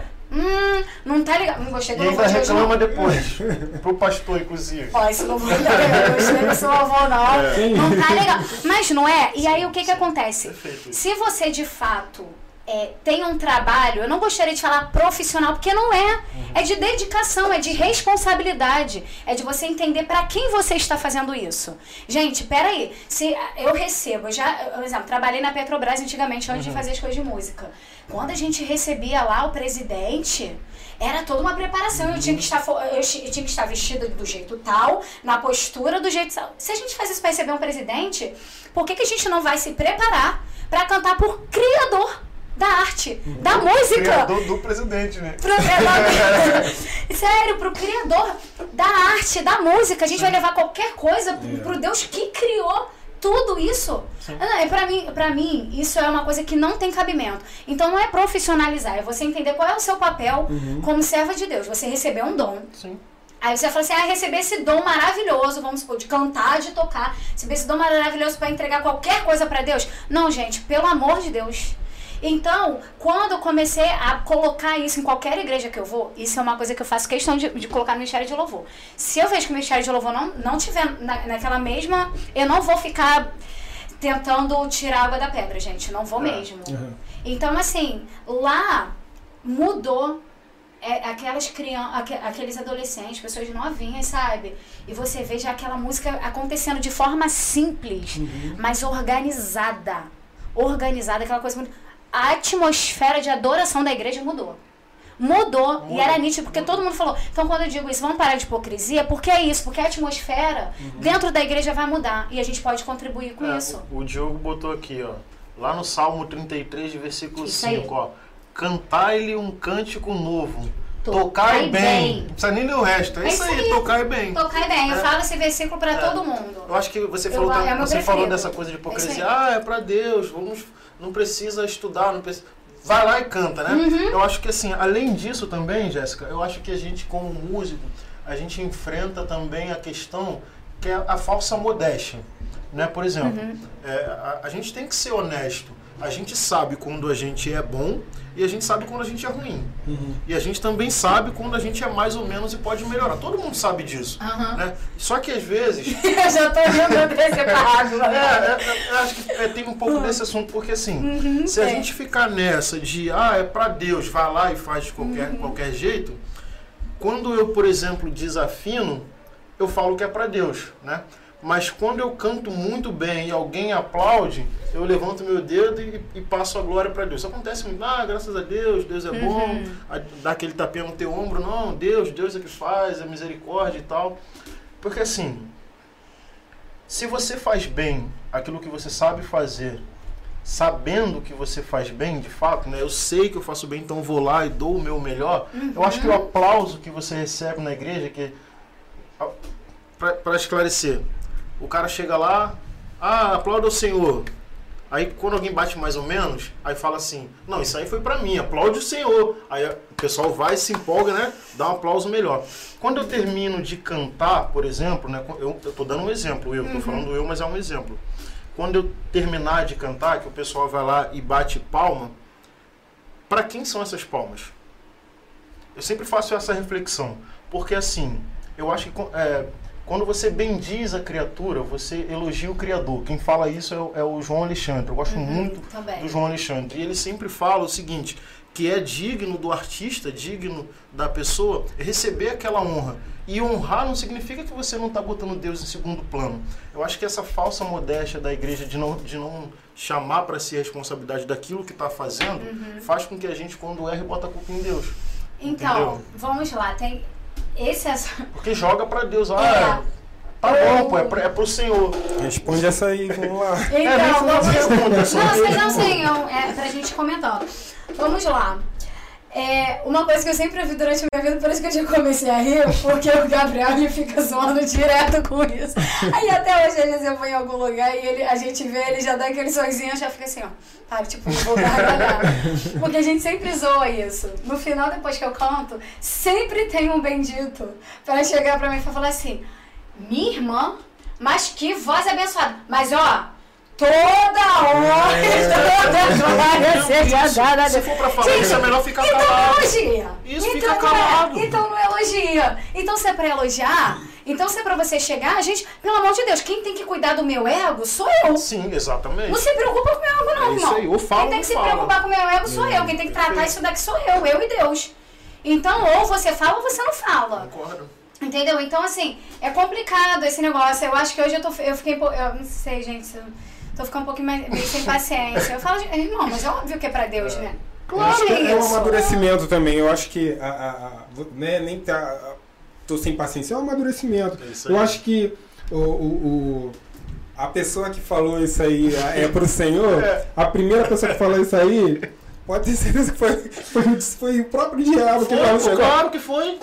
E Senhor, é uma brincadeira. Mas É, ou pra te, sei lá, pra te Aí depois, é. de culpa. Aí, aí aí foi- você não tem. essa, essa essa coisa né, foi passando e acredito que todos os maus hábitos eles vão passando, né? Infelizmente é, vai ser complicado tirar isso do meio do, do povo, né? É difícil. E, mas é como você falou, quem cuida do meu ego sou eu, a salvação é individual. É, acho que a responsabilidade, então, assim, eu acho que é algo que foge o controle. Você chegar e falar, gente, calma, fica tranquilo que eu não. Porque, da mesma forma que nós amadurecemos a ponto de chegar e falar assim, não, eu cuido do meu ego, tem aquele que não sabe lidar com isso. Tem, tem. Então é muito, Tem. sabe, é muito. É, é, é complicado. Hoje, 2021, você chegar. é, só se começar do zero, igual, igual a Jéssica pegou o ministério ali, Uhum. Adolescentes. Consegue moldar. É, de moldar, fez prática de conjunto, chega e, e falar Uhum. sobre a vida, sobre como é que é a questão é, trabalho, Uhum. ministério, todas essas coisas assim, e a igreja começar do zero com uma visão dessa, você acha que até consegue, vindo gente de fora, vai, vai, vai, vai pegar o ritmo da igreja. Sim. Mas se não for assim, Agora, eu vou te infelizmente. falar. No período, é, teve um período que eu comecei a fazer terapia. Engraçado, né? Eu comecei a fazer terapia por causa de, de, de crise de pânico, porque eu estava na, na rua, de andar, Uhum. tal, não sei o que, tava cheio de medo. E aí, eu comecei a fazer terapia por isso e a gente começa a descobrir um monte de coisa que tem aqui guardada, né? Terapia. Uma dessas coisas era a questão da minha dificuldade em receber elogio. Não era justamente porque não era porque meu ego inflava, pelo contrário, eu nunca consegui me enxergar da forma que as pessoas se demonstravam me enxergar. Ah, Jéssica, como você canta bem, não sei o quê. Eu ficava assim, não, como, por que, que as pessoas. Gente, não é falsa modesta. Sim. O Gabriel sabe, eu, eu, eu tratei isso, por- venho tratando ainda por muito tempo, de me aceitar, de me enxergar e falar assim: não, peraí, mas eu trabalhei durante minha vida toda, é, é, estudei durante minha vida toda Investiu. música, eu investi. Peraí, não, eu não sou a pessoa que eu era Isso. antes, eu, eu, eu sou isso aqui hoje. É isso. E amanhã você, daqui a pouco, isso aqui, eu tô investindo pra isso aqui. Não, então eu preciso me enxergar dessa forma. Então eu tô naquele sabe trabalho de tentar me olhar e, e me abraçar, sabe? De falar assim, caramba, eu sou sim uma boa Eu tô musicista. trabalhando pra isso. Tô Eu, tra- poxa, é. eu tô me esforçando assim pra ser uma boa cantora, uma boa professora Se de me canto. colocar pra fazer, eu vou fazer, eu vou fazer bem. E eu vou fazer bem. É, é isso. Então, assim, eu, eu estou me abraçando. Aí ela foi falou assim, Jéssica, mas de onde veio toda essa culpa? Aí eu comecei a falar. Ah, é porque na igreja a gente sempre teve aquela questão é, da honra, toda honra, toda glória seja dada a Deus. Eu não sou, olha isso, eu não sou merecedora de nada. Aí ela, mas merecimento? Como assim merecimento? Você não merece o que você tem? Porque minha, minha, minha psicóloga, ela não é cristã. Escuta o que ela falou. Mas você não merece o que você tem? Você é tão batalhador, estuda tanto. Eu falei assim, então. Aí eu. Sabe quando eu engasguei? Porque eu falei assim, e agora? Eu mereço ou não mereço? Foi bênção de Deus isso pra mim? Aí eu falei assim, aí ela, Jéssica, seja sincera e fala com a sua mente, neste momento com a razão. Eu falei assim, não, eu, eu sou muito esforçada, eu realmente mereço isso e acredito que Deus abençoou o meu esforço. É isso. Aí ela foi e falou assim, ela, mas onde que entra a questão do não merecimento? É a, famo- é a famosa frase que vocês falam sobre a graça? Aí eu falei assim, é, porque eu acho assim, eu fui agraciada por Deus, né? Graça é favor não merecido, ela não mistura as coisas. Porque ela falou assim, eu não sou cristã, mas eu entendo que graça está relacionada à salvação. Ih, Isso realmente você não merece. Mas tudo que você fez profissionalmente, musicamente e, e musicalmente é esforço seu com a bênção de Deus. Você teve uma aula de teologia. Boa. Eu falei assim, que isso, Snap, Snap, Snap. Desculpa, Senhor. Eu sei que eu mereço sim. Eu trabalhei por isso. Obrigado, Senhor, por me dar uma voz. Obrigado por me dar disposição É aí, é pra ir lá e fazer. Eu estudei e eu consegui chegar. É, É vou- quando eu terminar de cantar agora, eu vou falar assim, muito obrigado, gente. Eu sou Vai. brabo. Larga o microfone assim no chão. Não, não é, não é pra tanto, não é pra tanto, mas eu acho que falta mesmo isso, sabe, na igreja. Porque tem toda vez que ela falou da questão da graça, né? É. Ah, a gente sabe que a graça é um favor imerecido. Mas a gente acaba juntando tudo e, ah, eu se formou lá na tua faculdade. Mistura, faz tudo Não merecia igreja. me formar se não fosse Deus e a, e a misericórdia não teria me formado. Não, cara, você É. acordou cedo, você perdeu, é, é, perdeu o sono de madrugada. Literalmente. Discutiu no trabalho de grupo. Também. Foi lá, se esforçou, beleza. É o que você falou. Deus honrou, me honrou no meu esforço. Gente, às vezes a gente carrega um peso É. que a gente não deveria. Quando eu me senti liberta disso, Eu falei assim, ah, estou liberta, não quero mais voltar com esse peso, não. Então, por isso que eu falo, quando eu não aceito que as pessoas cheguem, ou a pessoa elogia ou não elogia. É isso aí. Então não me elogia, Então, Jéssica, melhor. Aí você falou que trabalhou lá como ministro, pra gente voltar. Uhum. É, a maioria era adolescente. Eram. Você trabalhou porque... Ah, não, tinham dois casais já, já Tá. três pessoas. Eu imagino que trabalhar com adolescente, quando você vai como, como uma pessoa remunerada para fazer aquilo de fato, eu imagino que trabalhar com adolescente deve ser mais tranquilo no sentido de que você não recebe um olhar de julgamento. Você chegou a trabalhar com adultos, como ministro de louvor, como ministra de louvor, porque como, como não é um costume da igreja é, honrar os músicos, né? não vou generalizar, não é o costume de algumas igrejas honrar os músicos que ela tem, mas ela honra os visitantes, né? isso é um, uma, uma questão grave que a gente tem no nosso meio. Mas eu fico, fico pensando assim, não sei se você já trabalhou, mas como deve ser a igreja contratar um profissional para cuidar da música na igreja, pagar esse músico e os outros não receberem nada. Então, quando eu fui pra essa igreja. Isso não é problema seu se isso acontece, entendeu? Sim, não é. é. problema seu, mas como é que nenhuma. deve ser lidar com essas pessoas, né? Eu vou te falar, eu acho que tudo, não só nessa questão, tudo dentro da igreja. É... Primeiro, nós temos um pastor que tem uma visão ali. E a igreja segue ali junto naquela visão. Se você não concorda com aquela visão, você sai. É. Você não fica ali, certo? Então, eu acho que é toda a forma que o pastor conduz a- os assuntos dentro da igreja. Porque eu não tive problema nenhum com isso. E não só lá. Por exemplo, uma vez eu perguntei para um amigo que é ministro de música de uma igreja mega grande, assim, muito, muito, muito estruturada e tal. Não vou citar nome, mas perguntei para ele como que era, porque lá não só ele era pago, como tinha outros ministros de música também. Não sei se os outros eram pagos ou não, mas tinham pelo menos os cinco ministros de música. Eu Falei, caramba, você não bate cabeça não? Ele, não, Jéssica. Eu falei, ninguém fica tentando tirar seu lugar, mostrar que é mais ministro de música do que você. Porque isso dentro da música, infelizmente, é muito presente, né? Ele falou assim, não, não, eu recebi muito apoio. De fato, era um trabalho muito dividido. Eu recebi, mas eu chegava lá, olha, fulano, você vai fazer isso, fulano, isso aqui, isso aqui, isso aqui. Então eles faziam aquilo ali com muito amor e com muita dedicação. Eu falei, caramba, que legal. E aí foi quando eu tive essa experiência. E eu, não, e, e eu também não tive uma experiência ruim nesse sentido. Então eu acho que é a forma que se conduz as coisas, né? É, as pessoas elas tinham muito compromisso lá nessa igreja que eu trabalhei como ministro de música. Elas eram muito comprometidas, muito essa, mesmo. Essa é dos adolescentes, né? Essa dos adolescentes Sim. foi muito comprometida. Outras também, por exemplo, teve, é, vamos supor, lá na Igreja Batista do Tauá, quando eu fui, é uma igreja grande. Lá na Ilha né? do Governador. É, lá quando eu cheguei, o pastor tinha me chamado pra ajudar uma menina que já estava trabalhando na liderança e fazer parte com ela ali, conduzindo e tal, não sei o quê. Os músicos de lá, eles foram muito abertos. É, não sei se eu tava vindo de fora tal, mas hoje eu não, não vejo assim não, porque eu- hoje eu conhecendo bem eles, eu vejo que é bem deles mesmo. É, eles estavam muito dispostos, quando eu falava alguma coisa Legal. assim com eles, eles eram muito dispostos a ouvir. E, por exemplo, em qualquer igreja, lá em Tauá também, mas em qualquer igreja que eu já participei, no geral, era todo mundo tinha a mesma visão, por exemplo, sobre como conduzia a música, vamos supor, na igreja, né?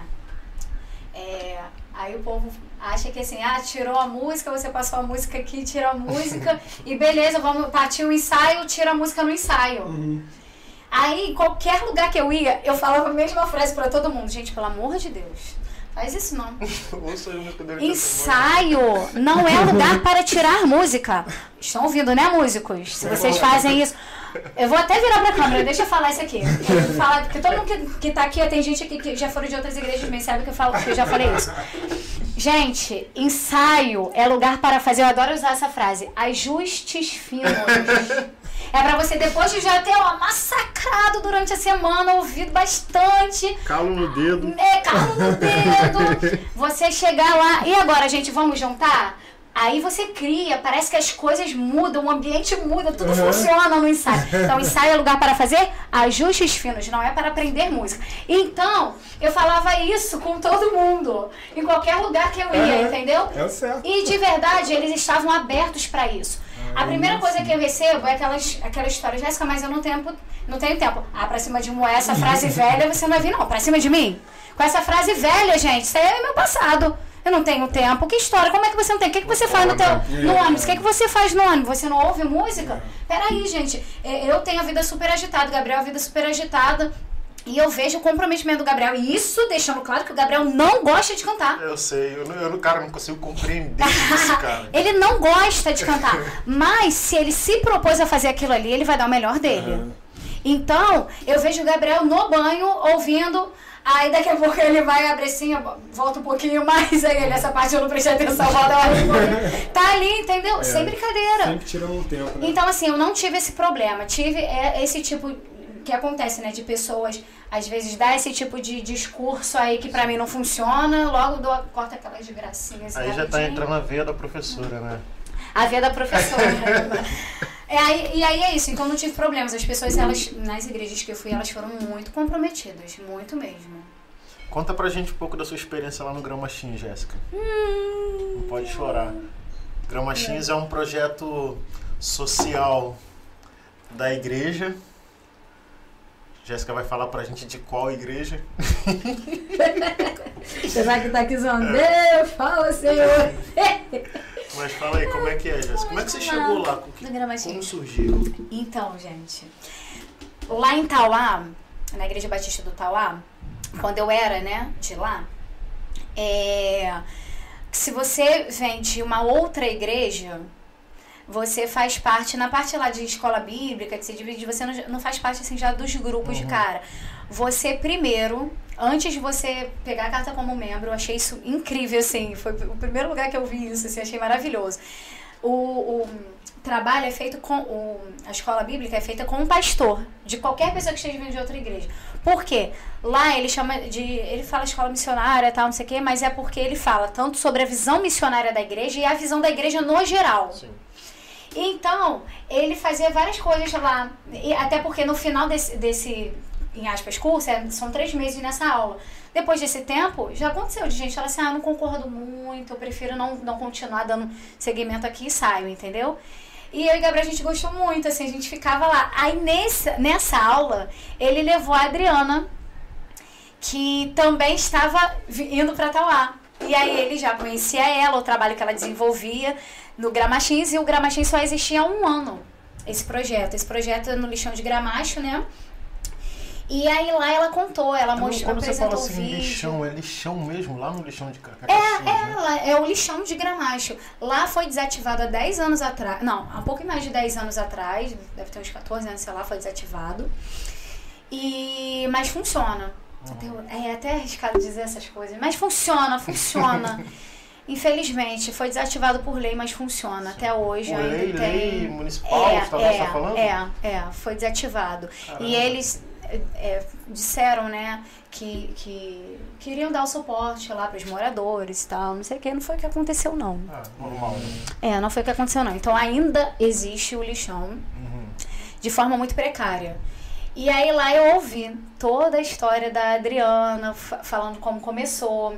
Na verdade, quem começou esse trabalho foi a filha dela. É eu falar sobre, sobre Pode falar, o com começo? vontade. Ah, tá.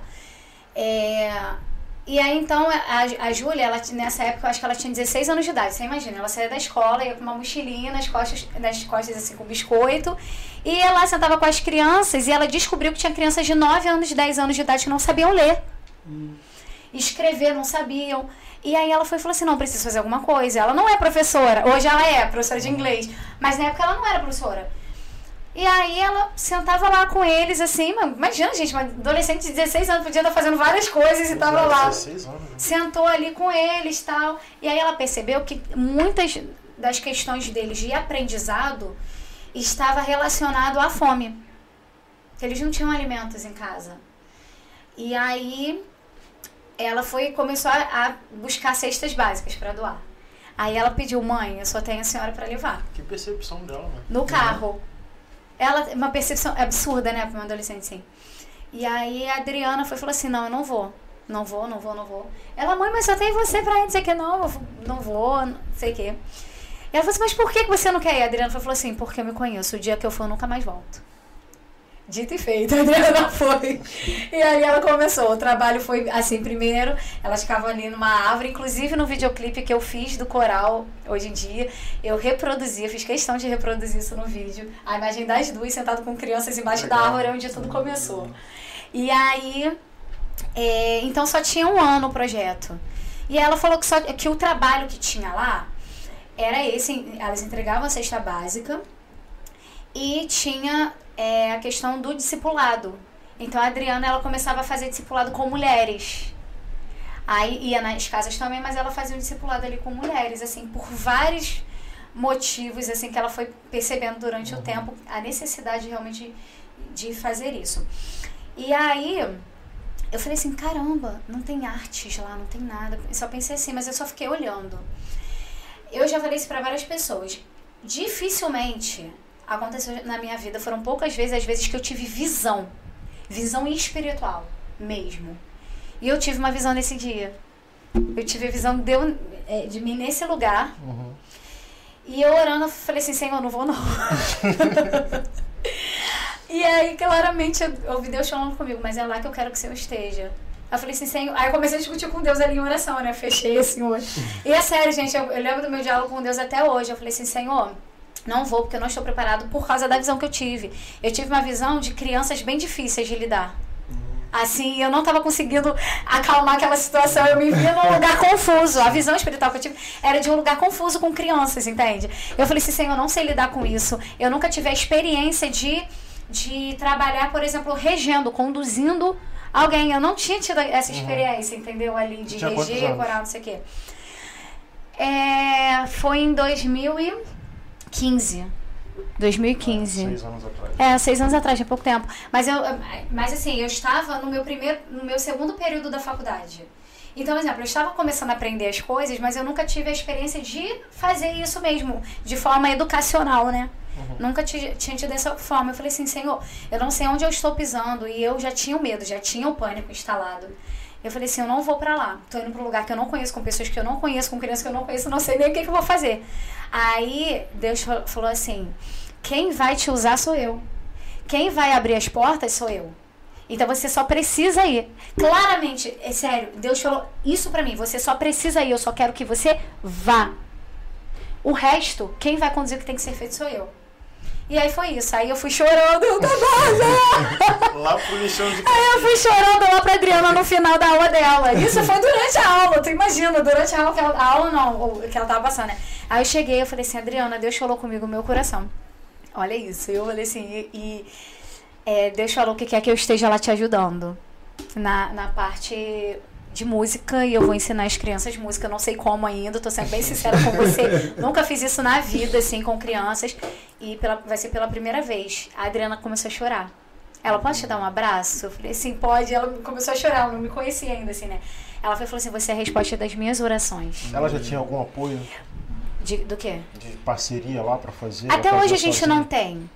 A não, gente não, não, digo, a gente vai chegar nessa parte, mas uhum. eu digo assim, tinha mais alguém que fazia esse trabalho com ela? ela não, só sozinha? tinha ela, filha dela, a Júlia, e tinha é, um grupo pequenininho, um grupo pequeno da Sim. igreja de Itauá, Sim. que nessa, nesse período e tinha duas meninas de outra igreja também que estavam que fazia parte do discipulado nas casas. Elas se dividiam em de 15 em 15 dias, tá. fazia discipulado só.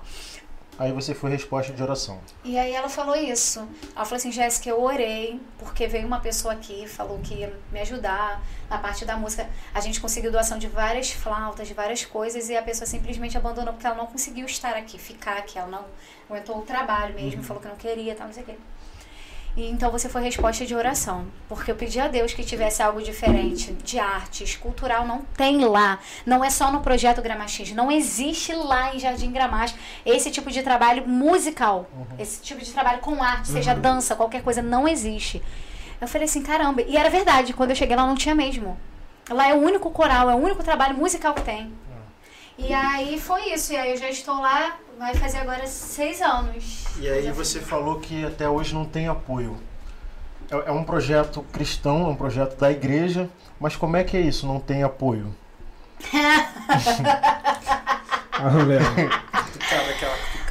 aquela cutucadinha. É, vamos lá.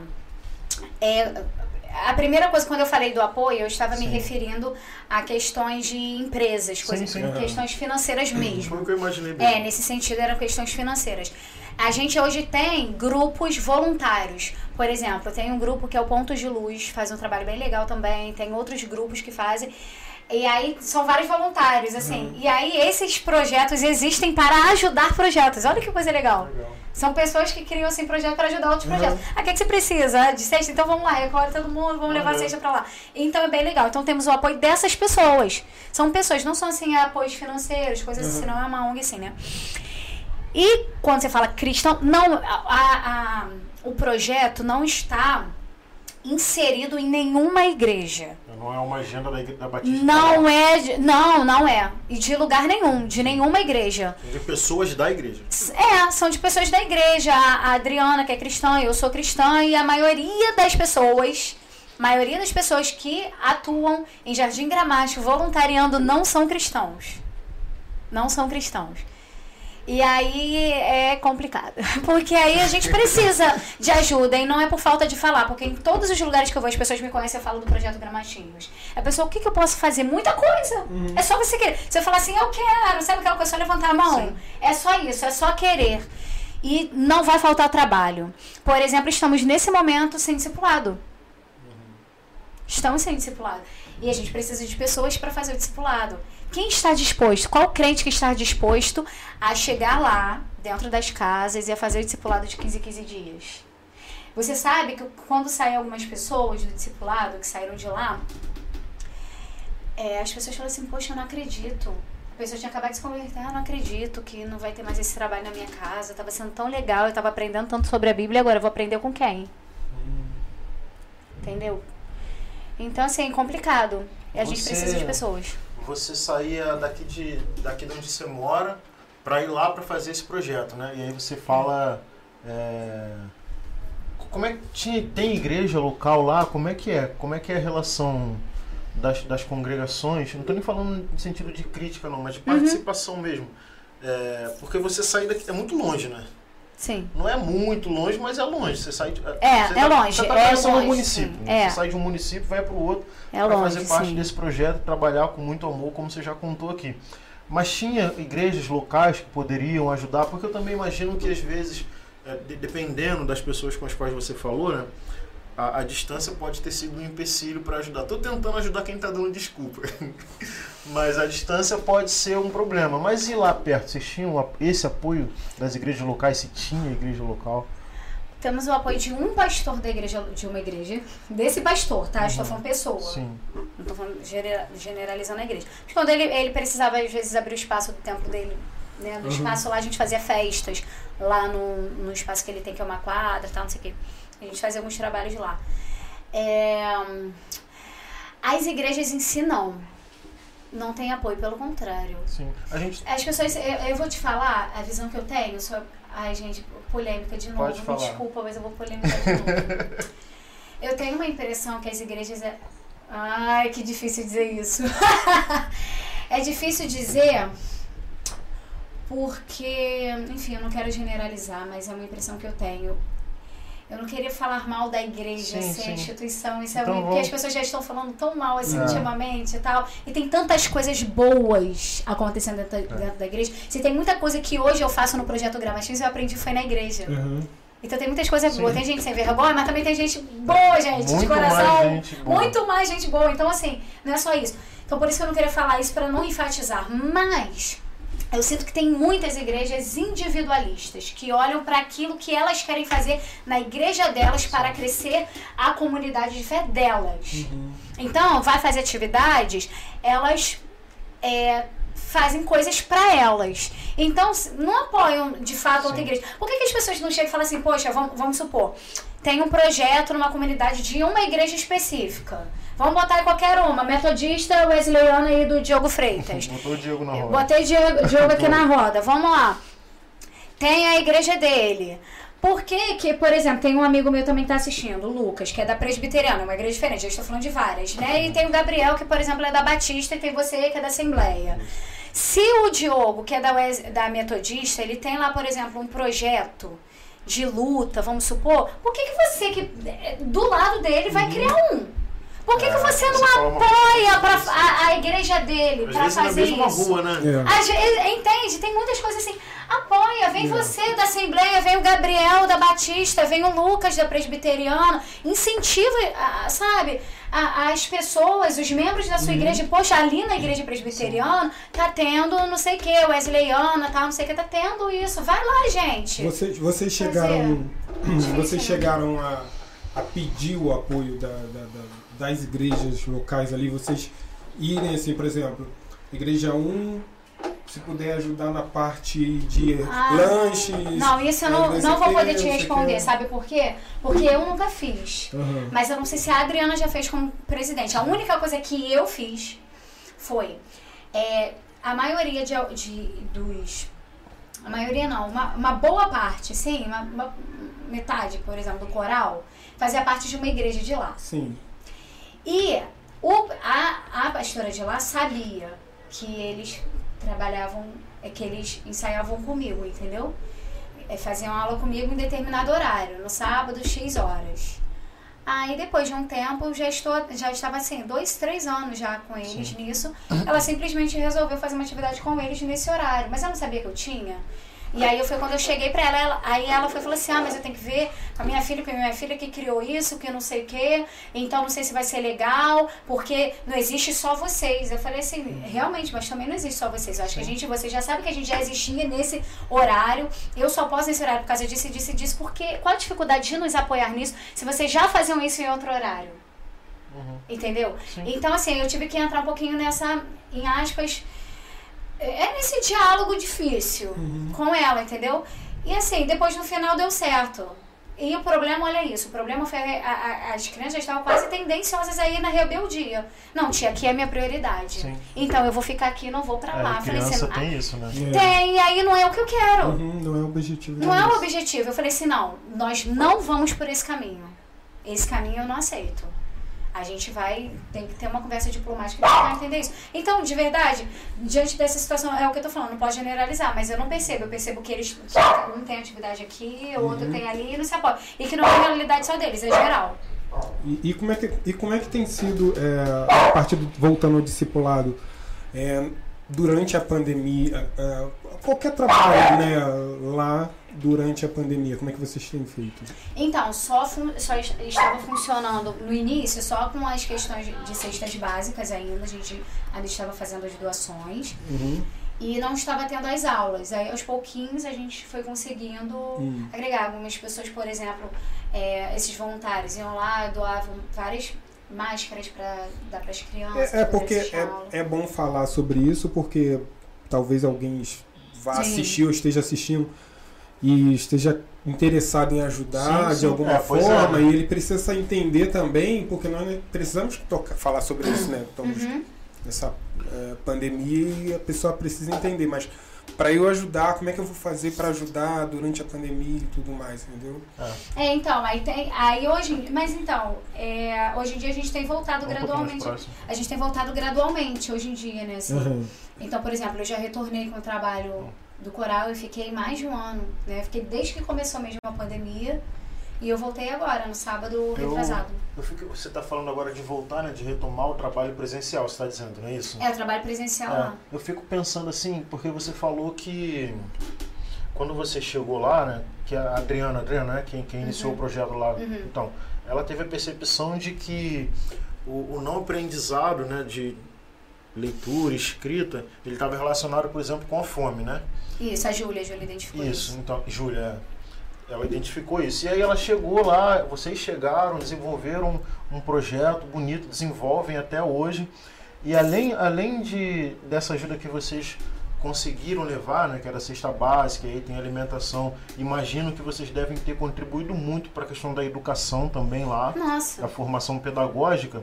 Mas eu fico pensando assim, nesse período de pandemia, depois que vocês criaram esse vínculo com essa comunidade, que é uma comunidade, acredito eu, pobre, extremamente pobre, né? É, é, é. Co- Como deve ter sido difícil para eles essa saída de vocês na pandemia, né, cara? Porque Ela cria um continuou vínculo, fazendo isso. né? Foi difícil para as outras atividades, por exemplo, comigo, que eu parei. E elas já estavam é, que, se- de fato se cria um, um vínculo muito forte. Não dá pra desligar. Elas né? falavam, tia, eu não tô aguentando mais. Elas falavam, tia, eu não tô aguentando mais, não tem nada pra fazer, tia, Pois não é. tô, tô, tô ocioso, não sei o quê.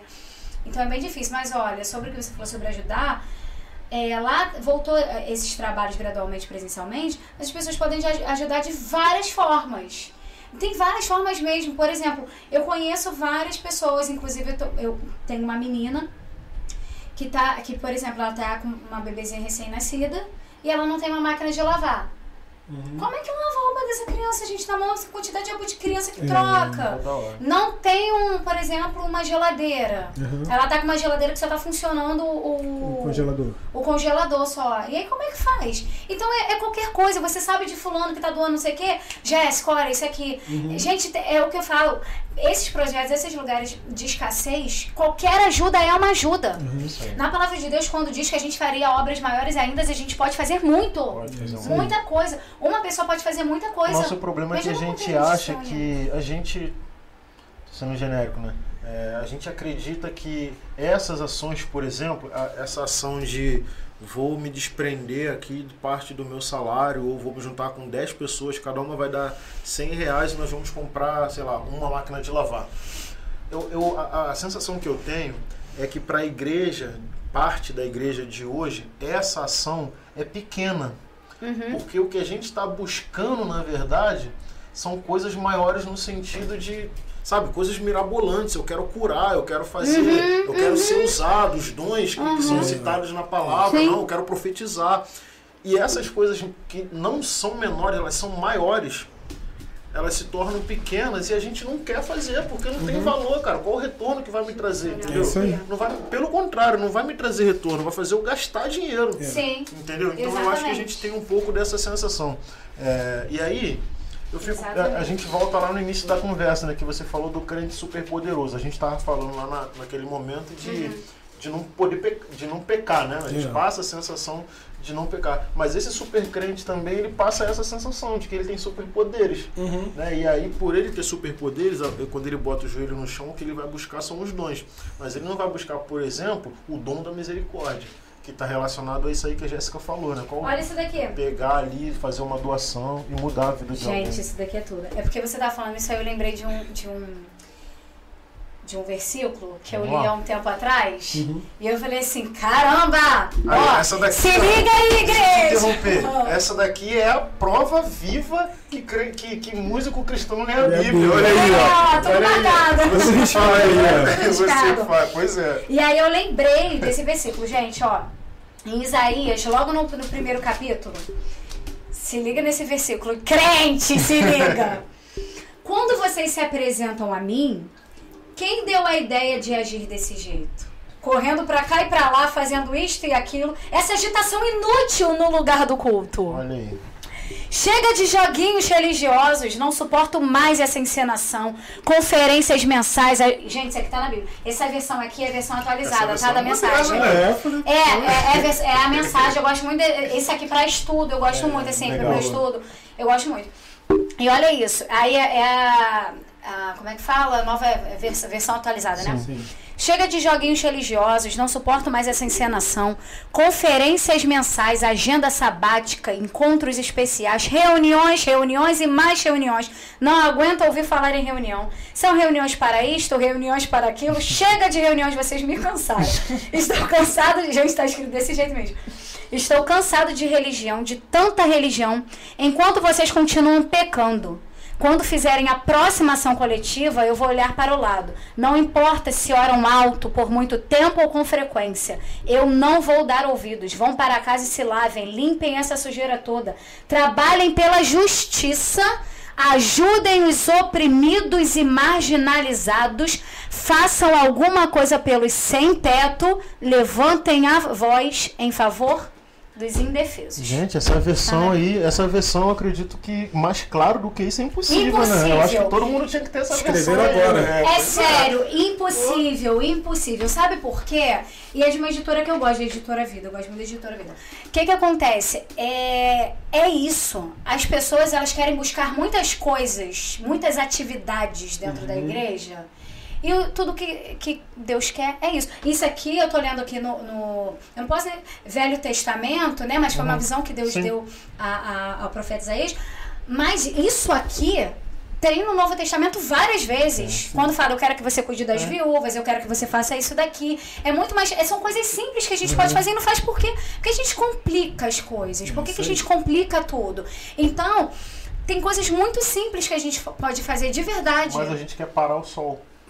A gente quer ir nessas coisas É, a gente surreais, quer ir nisso entendeu? daí. E a gente não assiste, é, é, por exemplo, essas pessoas que você tá lá quebrando a cabeça lá pra de alguma forma não deixar o projeto morrer, né? Exatamente. Exatamente. É, é... E assim, eu acho que a gente fazendo esse trabalho de formiguinha, cada um fazendo um pouquinho. Por exemplo, eu já tô lançando aqui, mesmo que o Diogo não faça, mas eu tô dando até um exemplo também, sério. Jogo uma letra ao mesmo tempo, mas também, mesmo que ele não faça, mas tem assim, de, de verdade, tem outras pessoas assistindo também. É, por exemplo, ele tava aqui falando, antigamente que ele tinha um projeto de corrida tal, não sei o quê. É, por exemplo, vamos supor, lá, agora é real, tá? Tem crianças lá que têm um sonho de serem é, da marinha, do exército e tal. As crianças do coral não tinham perspectiva de vida nenhuma. Nesse período, hoje estão cheias de sonhos. Uma delas já entrou agora no ensino médio e tá estudando para fazer um, um concurso para poder passar na numa, numa uma escola que tem preparatória mesmo naval. E aí ele foi falou assim, tia, só tem um detalhe. Perante a Deus, hein, Diogo, que ele falou isso pra mim. Eu não sei correr, não sei como é que eu faço. E tem teste físico, né? E tem um teste físico. É de verdade, gente. Quando a gente pensa, quando eu tô dando esse exemplo, não é só assim, incentivando de, oh, claro, se você quiser, né, fazer a corrida lá, claro. Mas não é só isso, não. Eu tô dando um exemplo de quando a gente pensa assim, ah, mas, mas poxa, será que precisa disso aqui? Precisa, meu irmão. Não, Precisa não. de tudo. Precisa. Aí você per- pergunta assim, poxa vida, mas eu não sei fazer nada. A única coisa que eu sei fazer é um bolo. Ótimo, podemos fazer um aniversário mensal ah, das crianças ali pra valorizar coletivo. Crianças que não têm aniversário. Fazer um aniversário, o que, que você. Entende o que eu tô falando? Ah, fazer um bolo é muito pouco. Não, não é não. Não é pouco. Tudo que você Nada. faz com uma criança marca Nada. muito. É, é como ela falou, agora eles têm referência, agora eles motivaram, é, tão, estão sonhando, estão querendo Sim. fazer várias coisas. É, eu, eu não vim de, de família muito pobre. Eu vim de família pobre, né? Mas eu não vim de família muito pobre. Mas eu, eu que não vim de família muito pobre, eu passei alguns anos da minha vida sem ter festa de aniversário. E quando eu tinha, eu ficava feliz. Ai. Eu fico imaginando a alegria que uma pessoa que sabe, que só sabe, Que é. só sei fazer um bolo, pode levar para essas crianças que de repente nunca tiveram uma festa de aniversário. Tem, Entendeu? um- tem uma pessoa que eu conheci, gente, sensacional. Eu contra, a gente contratou o serviço dele. Quando as crianças foram convidadas, as crianças do coral, depois de um ano de existência do coral, é o que eu tô falando, de pouquinho em pouquinho. Uma pessoa é, que, a, que é Heloísa, né? Ela é Lilia dos Arrebatados e tal, ela conhece, conheceu o trabalho do projeto Gramachinhos. E aí, era uma pessoa influente, é o que eu tô falando. Cada um pode fazer uma coisa. Ela podia fazer alguma coisa por eles, talvez ali naquele momento. Não, aí, se ela pensasse, assim, vamos, vamos supor, né, do jeito que a maioria pensa.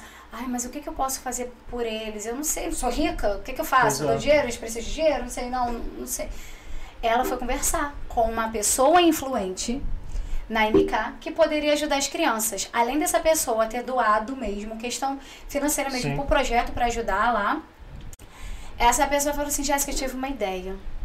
Como essas crianças, elas estão começando a se apresentar porque só tem um ano, eu acho que elas cantarem no fechamento do Louvorzão 93 Olha que legal. é, vai ser assim um máximo para elas. Uhum. Gente, e foi. Elas cantaram para mais de 150 mil pessoas, legal. fechando com o Anderson Freire, né? Uhum. Na O evento foi na, foi na Orla de Copacabana, foi o Olha primeiro que que eles tiveram na- em Copacabana, que era o maior Uhum. que teve. Então, tipo assim, o, o olhar da mídia, inclusive, estava voltado para lá, por ser em Pra Copacabana. criança sem perspectiva nenhuma. Gente, quando as crianças olharam que elas estavam cantando, elas começaram a chorar no final de eu não acredito que eu tô aqui, que não sei o que. Entende o que eu tô falando? Então, é um, um pouquinho de cada, cada um ajudando de uma forma, chegando. Então tem isso, por exemplo, é, teve gente que, que conseguiu um artista. Tem artistas famosos que vão no projeto Gramatinho. Tá vendo que eu não vou ficar citando nomes assim, Uhum. mas tem Sim, vários artistas famosos Sim. que vão lá mesmo. Quando eu, quando eu comentei assim, quem já foi lá? Fulano, fulano, fulano, fulano, porque eu não sei se eu posso falar o Legal. nome, né? Se legal. É, Às vezes a pessoa quer se preservar. É, é. Aí então assim, fulano, fulano, fulano. Não acredito. Porque não é, não é gente assim, Sim. tipo assim, que canta igual, por exemplo, que igual a mim que vocês conhecem. Não, gente, é, são pessoas que lotam estádios Sim. e vão pra lá e ajudam. E não ajudam só indo. Sim. Eles começaram ajudando dessa forma. Quer saber? Eu posso ajudar a aproveitar que eu sou famoso. Sim. E eu, e eu chegar lá e dar carinho pra essas pessoas, não que de, outra, carinho de outras pessoas seriam menos importantes. Uhum. Mas pra essas pra crianças, isso é, gran, é muito grande. É. Fala, caramba, É muito- fulano parou a vida dela pra vir aqui me ver e dar carinho. E é muito grande mesmo, porque como era um ambiente, é um ambiente de extrema pobreza, a gente sabe que a violência ela tá junto com a pobreza. Então, quais eram os exemplos de pessoas que essas crianças tinham? E, e qual o futuro que esses exemplos poderia dar para essas crianças? E aí você de repente começa a levar outras pessoas lá, cantores, médicos, enfim, Uhum. diversas pessoas, e a criança começa a sonhar, poxa, eu quero ser militar. Porque foi um militar lá e conversou e abraçou. Não, agora eu quero ser cantor, porque eu participei lá do Louvorzão, foi uma experiência incrível e tal. Eu acho que é isso, né? Eu, não, eu acredito que a Elu deve ter ajudado de alguma forma. Sim. Mas digamos que ela não tenha ajudado, ela mesma, digamos que não tenha ajudado de forma nenhuma. O que, que ela fez? Eu não posso ajudar, mas eu conheço pessoas que Mas eu conheço. então, é se isso você aí. não sabe fazer nada, com certeza você conhece alguém que sabe fazer alguma coisa. A Exatamente. indicação, cara, é tudo. Comentar com alguém, falou, falou com alguém que pode ajudar, Sim. tem alguma coisa em casa, como você falou, uma geladeira, um fogão. É, exatamente. ajudar todo todo, mundo. todo mundo. Todo Todo mundo, é A isso. gente estava comentando aqui em off, antes de começar, né, e tem muito a ver com isso que a gente está falando, né? É, de como a, a igreja ela pode ser relevante na sociedade. Né? Por exemplo, eu sou cantor, né? Tô lá, sou cantor. Aí a minha visão de crente é a seguinte: como é que eu posso ajudar essas crianças aqui? Já sei, vou dar aula de canto, vou formar cantores gospel, né? Vou dar aula de canto para eles e a palavra vai entrar junto nesse processo. Isso é muito legal. É muito legal mesmo. A gente ensina, né, a criança o caminho que ela deve andar. E é claro, não é só criança. A gente pode pegar adulto, Uhum, idoso, qualquer pessoa. Qualquer pessoa pode sentar ali, a gente vai falar sobre música, vai cantar e tal. Mas além de cantor, é, eu, por exemplo, estou fazendo formação em pedagogia. Então eu estou estudando é, alfabetização, letramento. Mas eu, como cristão, eu, eu só. É mais fácil para mim olhar para a questão do ministério. Eu não olho para a questão profissional. Nós temos tantos profissionais na igreja hoje de diversas áreas diversas áreas. que você, por exemplo, conseguiria fechar uma agenda lá no, no Gramachinho. Estou dando o seu exemplo, mas isso serve para qualquer projeto em qualquer lugar.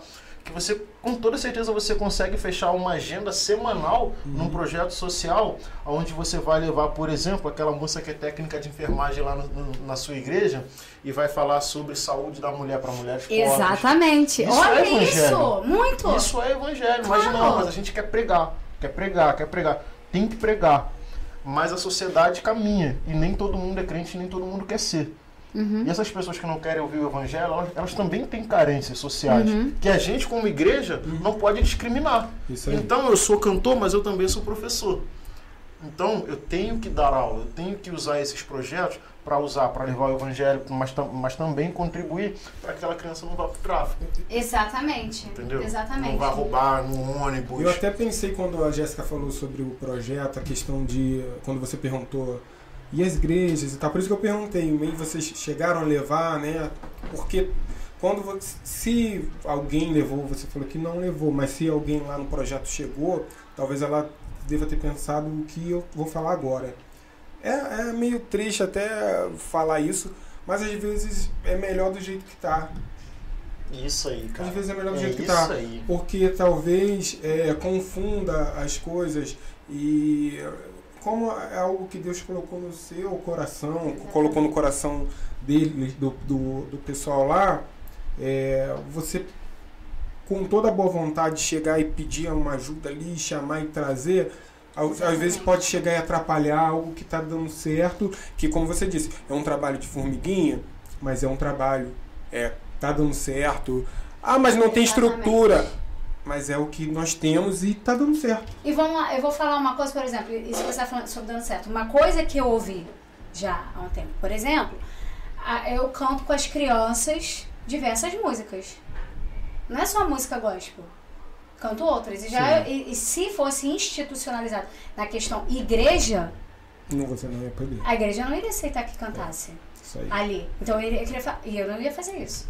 E eu vou te dizer que você. Porque as crianças elas vão pra, pra qualquer lugar que É, de fato qualquer qualquer lugar. em aspas, tá? Sim, boto sim. aspas, E né? Jéssica, e você não tá deixando de ser igreja no lugar Não. lá porque você tá cantando uma música é, que não seja do meio gospel, ou do meio católico, enfim. Não, não tá sendo. É, é- é- você tá fazendo um trabalho de igreja, aproveitando todos o, o âmbito profissional, saúde, tudo mais que poderia é, atrapalhar trazendo. Vamos falar assim, a religião, a religião. Eu vou falar religiosidade. a religião. para dentro do, do É. trabalho, entendeu? A gente está contribuindo para a sociedade, né, cara? É isso. Quando a igreja, a gente não precisa entrar nesse mérito, mas a gente também falou sobre isso em off. Quando a igreja contribui para a sociedade de forma direta, Uhum. ela justifica o porquê que ela não paga imposto. Uhum. né? Então não é só pregar o evangelho, é usar a sua profissão para mudar a sociedade, minimamente, porque se a gente entende que o evangelho é o melhor caminho a ser seguido, né? Por, no- no- quando, quando eu falo melhor, é, como é que eu posso dizer isso sem parecer ser preconceituoso? Né? Porque, é, mas enfim, é, dentro do que eu acredito, o evangelho é o melhor caminho para ser seguido no que diz respeito à salvação ao final de todas as coisas né? Só que eu não vou pregar para você agora e você vai morrer agora e vai ser salva. Você vai seguir a sua vida. E seguindo a sua vida, você tem família, você tem trabalho, você tem filhos, você tem pai, você tem mãe, problemas de saúde, tem diversas coisas que se eu só falar do evangelho para você, essas coisas não vão não vai ter nenhuma mudança. Você vai conhecer o evangelho, mas você vai ter, o caráter transformado, mas dentro de- des- dessas possibilidades que você tem para a vida, de conduzir sua família e o seu modo de ser, você não consegue transformar. Mas se uso a minha profissão para te mostrar perspectivas e mudar a sua realidade, você começa a mudar a sociedade. E aí é, é, é uma, é uma ponte, né? Uma pessoa vai chamando a outra, vai chamando a outra. Todo mundo tem um poderzinho de. Sim, todo mundo, nós. exatamente, todo mundo. E aí, esse é o trabalho da igreja e justifica ela não pagar imposto, porque ela está contribuindo diretamente para a sociedade. Além de transformar caráter, ela forma médicos, ela forma professores, ela forma isso, e você tem menos pessoas na rua praticando atos ilícitos, né? Sim. Acho que esse é um pouco do nosso trabalho. O, o Rogério falou que agora a gente vai mudar aqui, virar a chave Aham. sobre a questão da música, de cantar aquilo que não é dentro do nosso meio. Jéssica, suas experiências com música secular. Como são, cara? O que, que você já fez? Se arrependeu porque não é de Deus? Fala aí. Ai, meu Deus. Vamos lá, tem Porque não é de algumas- Deus, né? Olha, antigamente, eu vou te falar uma coisa que não é de Deus. Esse, esse negócio da a música, a- aquela coisa, tipo assim, como é que fala? A primeira coisa que eu já acho engraçada é aquela história da. A música de Deus e a música do mundo. O que todo mundo? Tá tudo no mundo, gente. Já tá tudo aqui, ó, acontecendo. Você tá todo mundo no mundo, então qual é a música de Qual é a Deus? música de Deus? Tá todo mundo no mundo. Tá acontecendo, gente, a música aqui no de outro mundo. mundo. É de outro É de mundo. outro mundo. Mas enfim, vamos lá. Quando eu era criança, eu lembro quando eu estudava lá no, no- na escola de música Vila Lobos, a professora botou uma música e que eu. É uma música que eu não gostava, assim, eu não quero falar muito pra não pegar numa religião específica, assim, uma música que, que na época eu não tava à vontade de cantar, não, entendeu? Não estava à vontade. Eu falei pra professora, professora, eu criança, professora, não quero cantar, não. Ela, por quê? Porque isso não é de Deus, eu não quero cantar. Ali eu não me senti à vontade. Ó, o Diogo botou aqui, ó. A Jéssica me falou que rock não é de Deus. Aí eu porque eu perguntei, né? eu perguntei ele zoando. Eu falei pra ele assim, eu falei assim, ó, eu falei assim, ó, assiste lá que vai ter assuntos polêmicos, que ele é músico também, ele não é só atleta corredor, não, ele é também. Aí eu falei assim, vai ter assuntos polêmicos. Por exemplo, o rock não é de Deus, porque eu vou fazer questão de falar isso. Ah, então, então hoje porque ele é roqueiro. então hoje ele vai se converter. né? É, ele vai se converter. Ele vai sair do rock e vai pra MPB, amigo. Amém, você crê? Cadê o álcool que eu botei na tua É. mão? Gente, usem álcool, gel, já- Gente, eu tô vacinado. Eu também tô. O Rogério vai ser vacinado Eu já já. Eu tô. Deus quiser. Amém. Vambora. Então, vamos lá. É, então, eu tinha isso, né? Eu falei, é porque não é de Deus, é que é isso, era uma coisa que me incomodava. Aí, beleza, até que eu foi quando eu entrei na faculdade, que foi ali que eu, que de fato eu entrei no profissional mesmo, né? Na música profissional. E aí, você é convidada para cantar várias coisas. Por exemplo, a área de profissão minha que eu mais gosto de fazer é casamentos. Eu Eu tenho uma empresa, né, de casamentos, é, de músicos para casamentos, né? Então tem. Olha isso. Na, na- nessa empresa que eu formei de, de, de músicas para cerimônia, nós temos é, a, a parte da cerimônia, a música ambiente e a banda de festa. Ou seja, na banda de festa, noivo te pediu pra eu cantar Barão da Pisadinha, eu vou cantar Barão da Pisadinha. Tem que dançar, fazer dancinha Tem que também. né? dançar ainda. Aí o noivo pediu pra, é, por exemplo, o que eu faço muito, eu canto muito em casamentos ca- na igreja católica. E eu tenho que cantar, é, eles gostam muito que cante a música Ave Maria. E eu canto a música Ave Maria. Uhum. É o meu trabalho, é a minha profissão. Agora, a gente entra naquela questão. Pode, Jéssica? e aí? Pode, deixa aqui nos comentários. Pode, ou não pode? Deixa aí no comentário, Se você- galera. você pode acha ou não que- pode? Você acha que a Jéssica tá errada? Deixa aqui, a Jéssica tá errada. Posso cantar Ave Maria? Pode ou não pode? Mas é sério, a gente entra nessa questão. Então eu vou entrar porque eu acho essa questão muito importante, porque Claro. ainda é um tabu dentro da igreja. Esclarecedor. Exatamente, ainda, ainda é uma coisa muito grande, assim. É... Não na minha igreja. Não, tá tudo bem. Não, é de verdade, agora de verdade. O, pe- o pessoal até brinca. Tem um, um outro pastor lá, que uma vez ele brincou assim comigo. Ele falou assim: Ô Jéssica, porque ele queria citar na, reuni na reunião sobre a letra nele. Como é que é o nome daquele hino? Eu, qual hino, pastor? Ele, aquele lá do Ivan Lins que fala, da- que fala do perdão. Ele ficou brincando. É É um hino, gente, isso. Então, e o pessoal na minha igreja, assim, eles apoiam muito o meu trabalho, eles vibram, eles compartilham. O meu pastor, ele compartilha, ele comenta. Meu pastor já estava aqui quando eu falei que já tá. Sabe? Ele é Aham. extremamente presente, o pessoal. Legal. Então, de fato, assim, é, eles gostam muito de música popular brasileira. Então, por exemplo, quem vai muito lá, até que é amigo do, do meu pastor, né, é o Gerson Borges. Ah. Então, então o povo gosta disso, dessa parte assim, é, da música popular brasileira, é uma música que o pessoal gosta muito também lá na igreja. É, enfim. E aí, é, essa questão, mas já, eu já ouvi muito de outras pessoas. Inclusive, recentemente eu fiz uma postagem cantando é, Ave Maria, né? No casamento fui divulgar. Aí um amigo meu, claro, ele estava brincando, mas ele fez pra polemizar zoando mesmo. Thiago é seu ele. É, Aí, meu tá pastor! É. Tá assistindo você. de olho. É, tá de olho aqui. Disciplina. Disciplina. E aí, o que que acontece? Aí esse amigo veio me zoando, né? Brincando assim, ele. Ué, Jéssica, mas pode fazer isso? pode cantar Ave Maria, Jéssica? Tu tá podendo? Ficou brincando, né? Então, vamos lá. Eu vou falar o que que eu penso dessa questão do pode ou não pode. Que É, gente, por favor, é a minha visão, né? A minha visão Uhum. sobre isso. Vamos lá. Uma igreja, vou dar um, vamos exemplificar aqui, tá?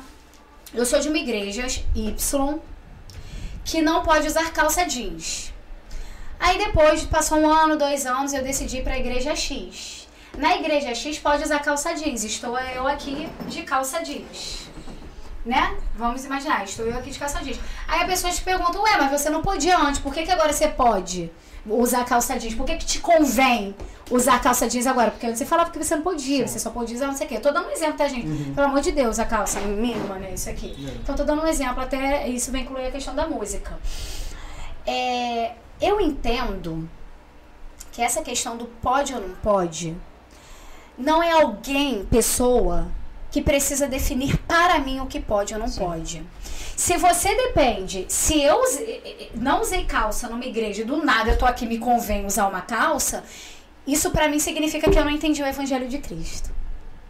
Porque se eu entendesse o evangelho, eu ia entender que na palavra de Deus diz em Coríntios que tudo me é lícito, mas nem tudo me convém. Então, se tudo me é lícito, mas nem tudo me convém, quem é que faz essa decisão? Você. Sou eu. Então, pode ou não pode é algo que eu determino. Como? É, se eu sou seguidora de Cristo, se eu entendo que eu não tenho a minha identidade, eu tenho a identidade de Cristo. É, tudo isso, se eu tenho ética, moral, eu tenho a consciência do que é ético e moral, e aí na parte é, da fé mesmo, é, entra essa questão da identidade de Cristo também. Esse combo determina pra mim o que eu posso e o que eu não posso fazer. Então, pra mim, é, aí o que que, o que que eu, Jéssica, faço? Pra decidir o que, eu quero, o que eu quero ou não fazer no meio secular, porque não é tudo que eu aceito. Aí é o que eu tô falando, eu passo pela peneira. Pra mim tem três peneirinhas. Tem a peneirinha do eu quero, tem a peneirinha do eu posso e tem a peneirinha do eu devo. Eu passo por elas. Se uma delas der choque, ali, hum, eu já reflito. É, eu devo fazer isso aqui? Poxa, não, por causa disso, não sei o quê, não, não, não, já deu um choque, já, já é algo que me faz refletir. Às vezes tem, cara, tem coisa assim que já de cara que eu falei assim, eu não quero fazer isso Aham, daqui. já mostra, né? É, já de cara eu falei assim, eu não aceito isso daqui. Eu tô até tentando lembrar de um caso recentemente que já aconteceu. Enquanto você lembra aí, deixa eu te dar um exemplo disso que você falou.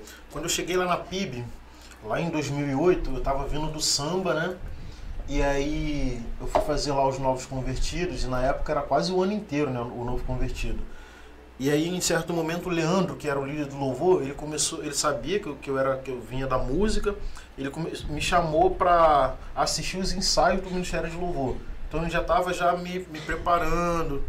E aí eu ia assistir e numa das conversas que eu tive com ele, eu usava brinco, tinha dois brincos na orelha esquerda e um na direita. E aí uma conversa que eu tive com ele, é... tomara que ele veja esse, esse vídeo, É, eu gosto muito dele inclusive. Eu perguntei, Leandro, eu posso usar brinco na igreja, cara? Ele falou assim pra mim, cara, vai usando. Você vai. Ele não falou exatamente isso que você falou, mas ele falou mais ou menos isso. Ele falou alguma coisa assim. Vai usando, cara. Você vai perceber se você deve tirar ou não. Sim, é uma coisa sua. Ele falou isso pra mim. Eu usei durante um tempo ainda. Depois eu comecei a me incomodar. Porque aquilo não. Sabe, tudo me é lícito, mas nem tudo me convém. Chegou o momento que eu percebi que não era pra E ele usar. e poderia, com, e, e poderia é, é, vir pra ele. e- e- gente, como é que se conjuga o verbo convém? É con, convir? É, eu fiquei na dúvida, Com- por isso com- que eu não falei. Convinha, que é con- convinha, convinha. convinha pra. E vamos supor que, é, que co- convinha pra ele fazer Sim, isso. sim. Aham, E aí ele vai falar Pode assim, acontecer. isso não é algo que, que me incomoda, que fere os É, meus isso aí, princípios éticos, morais, eu não me acho menos crente do que Isso o Léo, porque eu estou usando esse brinco aqui. Entendeu? Então, quando eu falo isso, é essa questão. Eu acho que se a pessoa precisa que a vida dela seja definida no pode ou não pode, através é, de um pastor ou de uma igreja, de, de um, um irmão, no caso, que fale o que você pode ou não fazer, então você não entende o evangelho é de um Cristo. fantoche, né, cara? Aquele bonequinho que tá ali. Que tá de fantoche. né? Exatamente. É. Então, eu acho que essa questão do pode ou não pode. Aí é isso. Quando- então, vamos falar sobre o ambiente. Tem a Amanda, eu vi aqui, aí tem tudo a ver com, a- com o que a gente tá falando, né? Sim. Amanda Santos. Ah, eu não conheço. Amanda Santos é. Ó, gente, a gente. É, o Rogério conhece, a gente falou da Amanda, inclusive você tá vendo aqui em cima da cabeça da Jéssica aí, ó. O Instagram da, da Amanda tá aqui na Gente, eu ainda não descrição. consegui apontar por. Ah, agora A foi! Amanda é fotógrafa. Não sei se a Amanda assistiu o início da Ah, live. sim. Mas É a ela, gente... será? Que você É. citou ela no Isso início. aham. Então, aqui, no, aqui no- na descrição da live aqui tem o Instagram da Amanda, segue ela lá, gente. Aí, ó, meu pastor já falando aqui também, ó. Nossa identidade é a mesma de Jesus. Jesus frequentava festas e não eram festas cristãs. Eita, Ai, olha aí, olha aí, tu liberado. Vem, pastor! Pra cá, lá! Vem com Bíblia aí. Ai, meu Deus. Mas A pergunta lá. da Amanda, vai lá. E aí, a Amanda falou assim: Eu acho que quanto mais saudável nossa fé, mais preparados estamos para sermos cristãos em um ambiente não cristão. Como você vê essa questão, Jéssica? Eu acho. É, a gente. Tem, na palavra de Deus diz: quem está de pé, cuide, cuide para que não caia. Então, independente disso, de, de, de- como que a gente vai saber se de fato a gente está né, assim, preparado para estar em determinados ambientes? É, tem ambiente que eu não quero arriscar pra ver, de verdade. Aham. Por exemplo, se eu sou convidada pra cantar. Tem um amigo, por exemplo, que ele- eu vou dar um exemplo dele, tá? Ele tocava por uma cantora famosa, não vou citar o nome. E lá, todo mundo sabia que ele era cristão tal. Servo de Deus, o menino, assim, ele tem um talento assim absurdo, absurdo, maravilhoso ele. E aí, lá nesse ambiente, mesmo as pessoas sabendo que ele era cristão, tal, não sei o quê. Porque tem muito cristão que não dá exemplo nesses ambientes sim, de banda, né? sim, assim, sim. tocando. Então, eu acho que as pessoas já acham que todo mundo tá no mesmo saco. Já enfia todo mundo no mesmo É, saco. Esse aqui vai exemplo. né? É, esse aqui deve beber, esse aqui deve fazer não sei o quê. É. Meio já, que já, já generaliza. E aí ofereceram drogas pra ele. Primeiro começaram aí tentando influenciar ele de algumas formas. E não era. E não conseguiram. E depois tentaram dar, é, dar droga- drogas pra ele. Ele em nenhum momento, obviamente, queria ficar balançado. Aí eu quero, eu não quero. Não. Ele não, porque não é algo que. que Ele já sabia quem ele era. Ele... Ele já sabia assim, não, o que eu gosto, que me interessa é tentar experimentar. Mas ele foi, falou assim, se uma pessoa sabe que eu sou cristã e ela não me respeita, e mesmo assim ela não me respeitou me, me oferecendo, não é um ambiente que eu quero estar. É isso aí. Eu quero estar num ambiente onde as pessoas me respeitam. E Então é ele possível. perdeu o dinheiro dele, no sentido, perdeu, mas ganha de outro lado. né? Sim. E é muito possível você ser respeitado. Eu, eu, há pouco tempo atrás, eu estava no samba é, e as pessoas lá sabiam que eu era cristão e elas respeitavam. Então, assim, dá para respeitar. Sim. Quem, quem, quem busca ser respeitado consegue ser respeitado. Uhum. E aí é o comportamento, né? Como você, como você se- comporta nesses espaços. Então, enfim, é. é.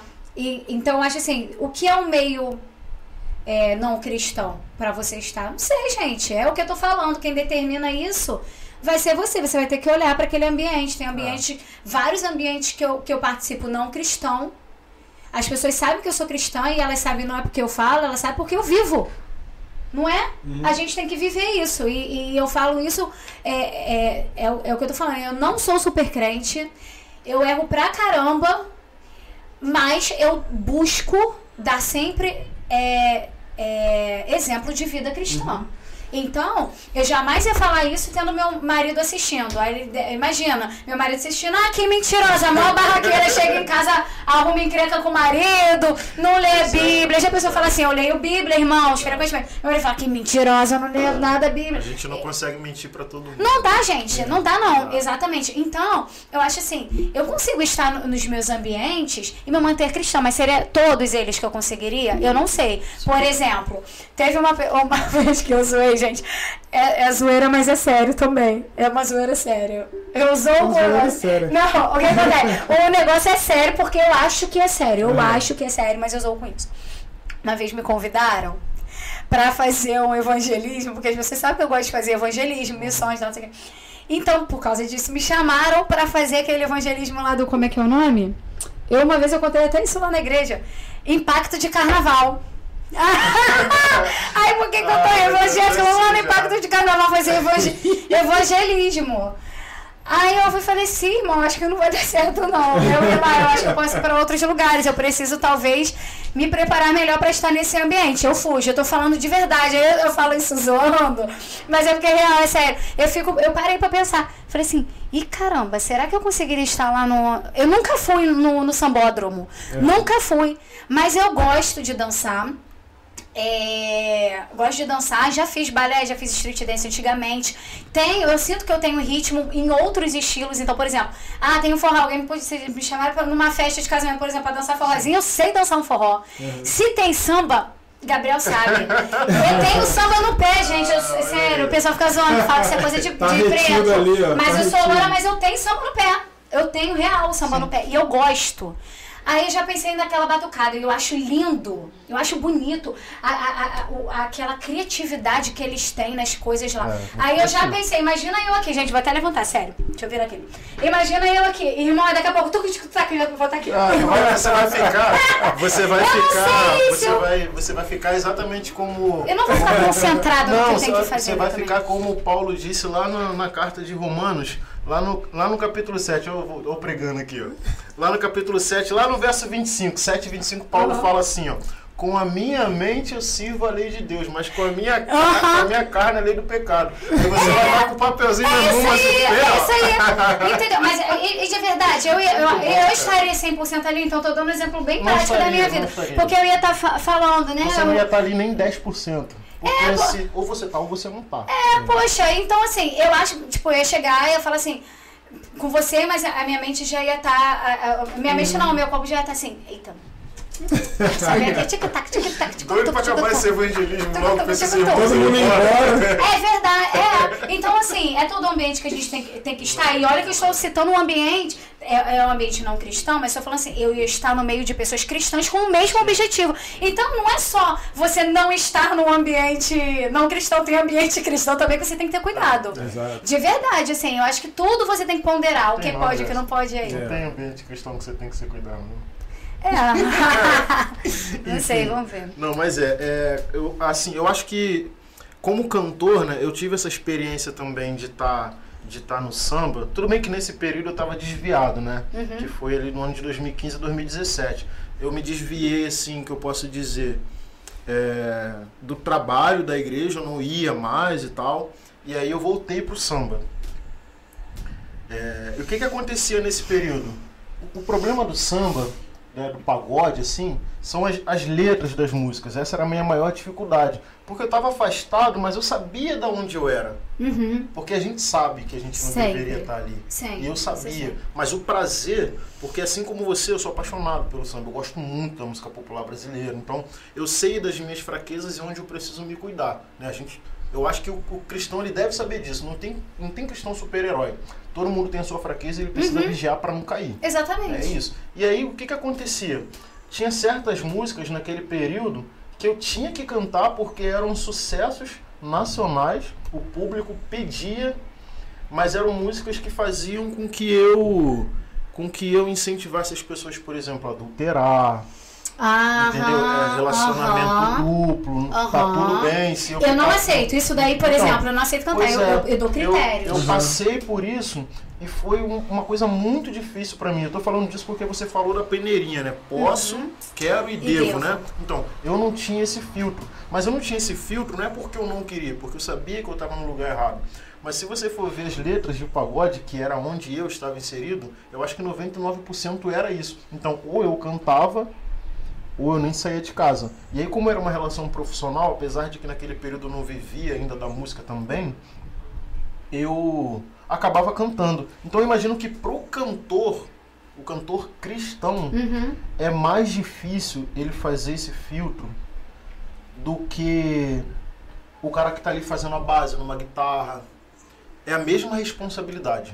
Eu acho que eles estão, eles têm a mesma responsabilidade, mas eu acho que proferir essas palavras é muito pesado. E é legal você ter esse filtro, mas eu fico me perguntando como é que filtra, né? Se é uma profissão, né? Não, então, mas é possível filtrar. Eu filtro. Sim, sim, você simplesmente rejeita, não quero. Eu acho assim, é, é a opção da pessoa. Vamos supor, tem gente que fala, Jéssica, eu queria contratar pra você vir aqui e tal, você vai cantar não sei o que, não sei o que, não sei o que lá. Aí eu falo, olha, essa letra aqui é uma coisa que foge dos meus princípios, daquilo que eu acredito. Então, essa música especificamente eu não vou fazer. Tem um problema pra você? Se tiver um problema pra você e isso for interferir no meu trabalho, vai ser uma pena, mas eu vou ter que rejeitar. Se não, é, é, é possível trocar? É tudo uma conversa diplomática, é possível trocar essa música aqui? O que, que você sugere? Ou tem outra música que você gosta que é possível colocar?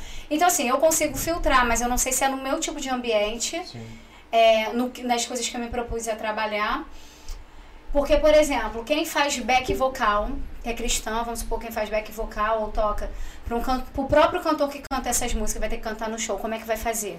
O cara que faz a É, isso que- é música, por isso que eu tô falando que é algo pessoal. Então, assim, eu acho que as pessoas de, de verdade, as pessoas elas têm que se conhecer. E não tem nada Sim. de errado você falar isso. Talvez quem, quem músico ou cantor que esteja ouvindo deva falar assim: ah, poxa, não acredito que ela faz isso, né? É, Eu posso dizer assim que eu conheço cantor famoso, é, música popular é, brasileira que foi convidado para participar de um, um CD gospel Uhum. né? E ele topou e aí ele falou com, com o cantor, né? Falou, ó, qual é a música? A música é essa daqui. Aí ele falou assim, beleza, mas não é a minha fé. não é minha fé. Se você tiver uma outro tipo de música, eu posso cantar com você, mas essa aqui não é minha fé. E, e foi super bacana ele ter feito isso, porque ele foi sincero. É, e a que ser mesma coisa que você está fazendo. Ele não é evangélico, falou isso para o canto evangélico.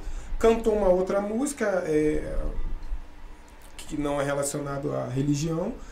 E, e você foi o que você fez agora, só que ao Ao inverso. contrário, né? Entendeu? Então não tem nada a ver alguém falar assim, pô, ah, nada a ver ela fazer isso. Tem a ver sim. Tem sim. Tem a ver sim, eu concordo totalmente. E foi legal você falar isso, porque eu já lembrei na hora do, do, do exemplo, o cara é super, super famoso. Sabe, ele foi. Ele poderia ali pegar aquele dinheirinho e cantar que não ia fazer diferença nenhuma pra ele. Exatamente. Entendeu? Mas ele, poxa, não, não é, não é E, minha. gente, de verdade, trabalhos vão surgir. A gente não Vão precisa surgir. ser mercenário a esse ponto. É, Falar assim, não, eu tenho que estar aqui porque eu preciso dessa graninha. Não, gente, é- é, se você de fato se dedica, é um bom músico, É isso aí. o trabalho não vai te faltar. Aí, aí De entra- verdade, as entra- pessoas vão. Entra o sustento que Deus também prometeu pra gente, né, cara? Se vo... Isso aí você disse tudo. Se eu não confio É no sustento de Deus, Porque tem uma promessa, né? então, então peraí. Que Deus é esse que eu falo que eu sirvo. Então, eu acho que é isso, assim, a nossa profissão, ela tem que estar ligada, ela está ligada 100%, a gente não é uma pessoa aqui é, espiritualmente e outra pessoa aqui é, na vida. É, não, não- a gente é uma pessoa só. Não, não, não é só na música, não. É o médico, vida. é o. Qualquer pessoa, isso na mecânico, vida. É tudo. Se eu não confiar, gente, na provisão de Deus, em vão é tudo que eu faço. Tudo que eu falo, que eu É. falo que sou cristã, tudo é em vão. Então, assim, eu acho que eu não tenho que ter medo de recusar um trabalho, não. O o- o Léo o Léo também já foi militar, ele vai, vai saber disso. Ele, eu, eu, quando nós éramos recrutas, o sargento ensinando pra gente, ele falou, olha, eu sou sargento aqui dentro, aí eu tiro minha farda e vou pra casa, eu deixei de ser sargento. Pois é. Você, Exatamente, você é cristão. Agora vamos trazer um pouco da, da- da- dessa parte também. Nós somos cristãos. Trabalhamos com música em qualquer âmbito, qualquer, qualquer um. O que, o que acontece hoje é as pessoas elas querem tirar essa parte. Uhum. Não, eu tô tocando a música do fulano de tal que fala sobre isso, fala sobre aquilo, mas eu preciso ganhar meu dinheiro, eu preciso pagar minhas contas, eu preciso sustentar minha família. Mas entra isso aí. Você não pode deixar é, a- abandonar naqueles minutos a sua fé, aquilo que você acredita, porque simplesmente você tem que mostrar para o outro que você é sinistro, você é isso, você é, aquilo. De não, eu toco e problema, o que fulano fala, não sei, também não é assim, né? Tem que ter esse momento de você, não, peraí. Ok. Isso aqui eu até. Mas tem um momento que eu tenho que dizer não. Tem um Uhum. momento que eu falo, me posicionar. Exatamente. Entendeu? E eu acho É que é o que isso. falta. Não é ser é, é, matuto ou qualquer outro tipo de não, palavra. as pessoas Não. precisam respeitar as outras. Exato. É Ponto simples, final. é simples assim. Simples, Simples assim, é assim. só respeitar. É, eu acredito também que assim, é, a questão da. A gente, a gente- nós três aqui, nós somos músicos, né? E a, a música é muita vaidade. Quando eu falo vaidade, eu tô falando a vaidade no sentido de, das possibilidades que a música pode te dar, né? Uhum. né? Status. Sim. Isso aí dentro ou fora do ambiente religioso, É. né? A, a música ela pode te trazer isso. E aí eu acho que também por conta dessa, dessa, dessa diversidade de ensinos teológicos que a gente tem aí, eu vou citar um pouco a, a teologia da prosperidade, né? É, e aí dentro desse pensamento de que não tem problema tocar na música secular, e eu acho que não tem problema mesmo, eu acho que você tem que saber se colocar ali, se posicionar, né? Você, é o seu trabalho, por que, que você não vai fazer música fora do ambiente religioso? Você está sendo remunerado. Mas eu acho que também, se a gente for pensar nessa teologia, né, que faz a gente acreditar que a gente é merecedor desse melhor mesmo, fica um pouco de filtro, fica um pouco difícil de fazer esse filtro, porque você busca esse sucesso a qualquer custo. Quando eu estava lá na, na época do pagode, por exemplo, né, que para mim era difícil filtrar, era difícil filtrar porque as músicas levavam a isso, quase todas as músicas, ou seja, então eu não vou fazer show, porque 95% do meu repertório eram músicas que levavam as pessoas a fazerem coisa errada. 95%. Isso no pagode. Eu acho que qualquer pessoa se botar uma letra de pagode aí, seja ele qual for, tirando o Sorriso Maroto, né, que é um grupo muito apaixonado, que são É. músicas de amor, incentiva os casais a, Do Belo a também, né? É, o Belo também, Belo é verdade. também. É, mas tirando esses, a maioria dos outros são, são, são músicas que incentivam mesmo a. Cara, vai viver, meu irmão. Vai amar. Entendeu? É, o negócio é amar, Vai o negócio é ser viver. feliz. É isso e a aí, gente no, no, no, no cristianismo, a gente entende que não é isso. Sim, pô. Não é buscar uma vida leve. Ah, isso aqui tá me fazendo bem, então é onde eu tenho que estar. Não é não, gente. Porque às vezes tem, é, o evangelho é também você estar numa situação desconfortável pra você. No sentido, tipo assim, você querer aquilo e você fala assim, eu não posso, não devo fazer isso daqui. É. E você renunciar. Renunciar é desconfortável. Quem gosta de renunciar? Então, renunciar é, desco- é algo desconfortável Sim. pra pessoa. Então, não é só a leveza o que faz bem, né? Não. É, É, se não colocar por- também nessa não situação, é porque né? você se encaixa que aquele lugar é pra você, né? Exatamente. Eu vi uma ilustração um tempo atrás falando sobre isso, né? Sobre a questão de se encaixar e se sentir bem e não entender que apesar de se sentir bem, não é lugar pra você. O rapaz, foi um vídeo na internet, o rapaz pegou é, um- uma cabeça, é cabeça de alho, né? Que fala, pegou o alho ali, tirou um gomo do alho e ele pegou uma tangerina, tirou um gomo da tangerina e encaixou perfeitamente no espaço do alho. Ficou perfeito. Deve ter feito um- uma pesquisa de qual se encaixava melhor e ele fechou. E ficou aquele negócio branco com uma, uma frechinha amarela da tangerina e fecharam perfeitamente. Eu acho que é isso. Me sinto bem aqui, mas a gente faz a reflexão, é lugar pra mim? É. né? É o filtro que você fazia lá que eu não Precisa. fiz. Não fiz porque precisava trabalhar e de certa forma não confiava de que outras portas poderiam se abrir. Pois é, e eu vou te falar, e um exemplo no seu lugar no pagode, é, você sendo cantor, e dependendo do lugar que você. E, e dependendo da- do grupo, talvez, sei lá, que você esteja, não sendo, um exemplo, músicas próprias. Se for música própria, é melhor ainda, porque É. você vai fazer as músicas que você concorda. Sim. Você gosta.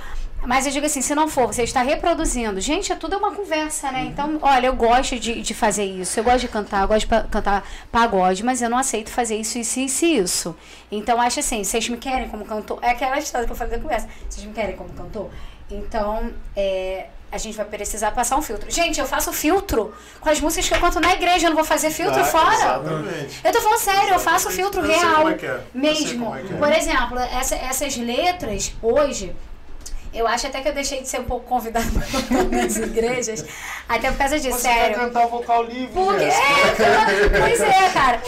E aí, porque eu me tornei uma pessoa muito criteriosa com letra. Me, me tornei muito, muito criteriosa com letra. Por exemplo, hoje eu lancei uma música. Eu lancei, não é minha, né? Eu postei uma música que eu fiz um cover hoje. E essa música, ela é Deus falando com a gente, né? Uhum.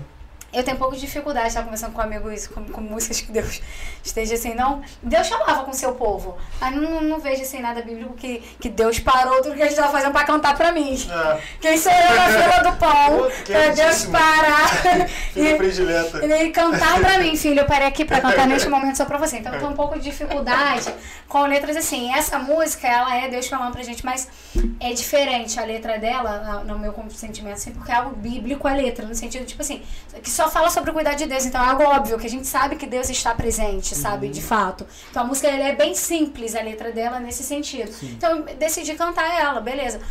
Mas não é tudo que eu canto. Aí as pessoas falam assim: ah, mas você canta a música do mundo, que eu não sei o que a gente. Eu, eu não vou deixar de cantar, de verdade. Olha que coisa mais linda, uma coisa assim. Qualquer, tô dando um exemplo de qualquer música. Você eu não vou deixar de cantar. Eu não vou deixar de Toca cantar assim. aí. Eu sei que vou te Olha aí, amar por toda a minha vida. Eu vou te amar. Pra dizer, agora é só vitória. Agora é só vitória. É uma mentira. É uma mentira. Já começa sendo mentira porque não é só vitória. Não é só. Aí fala, a prova acabou, tem gente aí vivendo uma prova. Então você pensa, se a gente fala, se a gente generaliza isso pra todo mundo, imagina a pessoa que tá ali na luta, na prova ali, Ou então tá profetizando a morte, porque assim, a prova acabou, acaba quando morre. é verdade, ainda tem isso também. Deve Mas tá enfim, profetizando a morte. isso. imagina, eu vou deixar de cantar é, é, essas músicas pra cantar. Pra cantar quem te viu, uma música egocêntrica, quem te viu passar na prova e não te ajudou, vai te ver lá no palco aplaudindo você. Eu não vou. Eu não vou, eu me recuso. Então, o que eu tô falando, eu faço filtro em tudo. Uhum. É filtro na vida, gente. Então, por que, que as pessoas têm que tirar esse negócio de música secular e música. Não existe. Não existe isso. Eu filtro. Isso aqui secular não serve pra mim, isso aqui da igreja também não serve. Uhum. Tem muitas músicas que eu não canto. Então, eu não vou numa igreja ser convidada pra cantar simplesmente o que as pessoas querem ouvir. Não vou. Eu vou cantar aquilo que eu acredito A gente carrega uma e mensagem. que traga né, reflexão. cara? A gente carrega uma É, mensagem. é isso aí. Se Eu a me gente- preocupo com Se, reflexão. se a pessoa te convida pra cantar e te dá um repertório, tem coisa errada aí. É. Entendeu? Uhum. Tem, tem alguma coisa errada. Pô, eu quero que você venha, mas eu quero que você cante isso, isso, isso. Às Exatamente. vezes a pessoa quer que você é, seja reflexo do comportamento daquela igreja. Quando Deus deu uma mensagem pra você, você tem que levar essa Exatamente. mensagem. né? Olha as coisas que meu, que meu pastor eh, botou aqui, foi botando assim, solto, né? Ele botou. Por exemplo, ele dá até o exemplo da música Deixa a vida me levar, a vida leva eu. Uma música secular que pra mim não serve. Aham. Eu não quero. Porque eu não quero que, que a minha vida seja deixada levar assim. Não, não quero, não. Quero que Cristo guie a minha vida. Sim. Sim. Entendeu? Eu quero que Cristo, Cristo guie a minha vida. Então, é, é, é isso. Eu, eu, é filtrar. É filtrar. E aí ele falou a mesma coisa. É muita teologia musical ruim também dentro das igrejas, né? Enfim, gente. É, Fora, fora e dentro, né? fora e dentro. Pois é. É filtro. É filtro na vida. Você que está assistindo a gente aí, certifica aí se você deixou o like no vídeo. É super importante, como eu já falei aqui no início, né? O Olha. YouTube entende como conteúdo relevante. E aí ele vai expandindo esse vídeo aqui para outras E a pessoas galera ainda tá assistindo Tá aqui, ó. assistindo, Tá muito firme e forte, né? gente. Caramba, a gente já passou. Olha, caramba, já são nove e meia. Vamos terminar essa. Nove horas, vamos terminar então. Nove e meia já e vocês estão aí firme e forte. Ouvindo essa tagarela. E tem assunto, né? Tem assunto. É porque música rende assunto nessas É, coisas. cara, né, além de render, né? o músico tem muitas dores pra contar, né, cara? A É. gente sofre bastante, né? O- A É. gente fez uma live aqui com, com o Fabinho, né? Que, o Fábio Martim. Martim. E aí o Rogério falou uma coisa que foi muito interessante. A- é, tem muita crítica em cima do músico, mas o músico é muito generoso. Música é. É sim. Né? A gente estava falando aqui, teve um É, momento sim. que você estava falando aqui, eu falei assim pra você, pô, quanto dinheiro você já gastou desde os três anos de idade? É claro que naquela época você não gastava, quem gastava eram os seus É pais. mesmo, mas nossa, o quanto né? ela investiu já vem com é. tudo. Playback, assim, passagem. É super importante, né? Você que está assistindo aí a gente, que de repente está num cargo de liderança, é, líder de louvor, ou pastor de uma congregação, claro, é, é super importante que você pense que aquele cara que está ali com a guitarra na mão, aquela menina lá com o microfone na mão, são anos de dedicação. É, é aula de canto, Uhum. que a gente sabe que não é barato. Estou aqui diante de uma professora, acho que tem que cobrar mesmo o valor que tem que ser cobrado. Claro. Essa coisa de, ah, é muito caro. Não, não é caro, é o valor justo. É justo, Né? poxa. A gente, como cristão, a gente não vai botar um valor absurdo, Exatamente. porque aí foge da justiça. Mas se é caro, sendo justo, então é justo. Né? É, o trabalhador é digno do seu salário. Mas enfim, voltando aqui. Uhum. São anos de investimento. O cara compra uma guitarra, uma guitarra, pô, dois mil reais, mil reais. É, vai comprar um baixo, baixo de 10 mil reais. São esses músicos que você tem na sua igreja. Inclusive, deixa eu falar um detalhe. Pode Porque falar. as pessoas dentro da igreja falam que o músico não pode tocar secularmente, certo? Mas aí também não investe pro músico que está lá, que é eu ia chegar profissional. aí. Eu ia chegar Aí, Pode falar. Não, não, pode falar. É isso aí. Pode falar. Porque assim, eu. Gente, eu, eu me reuni com, com os amigos, os músicos, que, mas eu fiquei impressionada porque eu não sabia que estava nesse nível. Eles estavam tocando por uns cantores, famosos inclusive, tá? Uhum. Gospel. Olha aí. E não é só dentro da igreja, eu acho que até dentro da igreja, eu acho que até minha igreja que é pequenininha, talvez honraria até mais esse músico, assim. É, mas esses cantores estavam lá com esses músicos e pagando 100 reais. 100 reais não paga a sua gasolina. Não paga. Aí sabe o que, que eu penso? É fácil você falar, você falar, mas é você quer que o músico profissional, você quer levar o Rogério, profissional, um top guitarrista aí que tem anos de experiência. Eu acho que o tempo que ele tem Capaz. experiência não era nem nascida. É verdade. Aí você quer convidar o Rogério pra ir na sua igreja pra você pagar 100 reais. Não, pra mim não cabe. Nossa, Sabe por quê? cabe. Porque se É. no meio do trajeto, que você só tá pagando o trajeto dele a gasolina.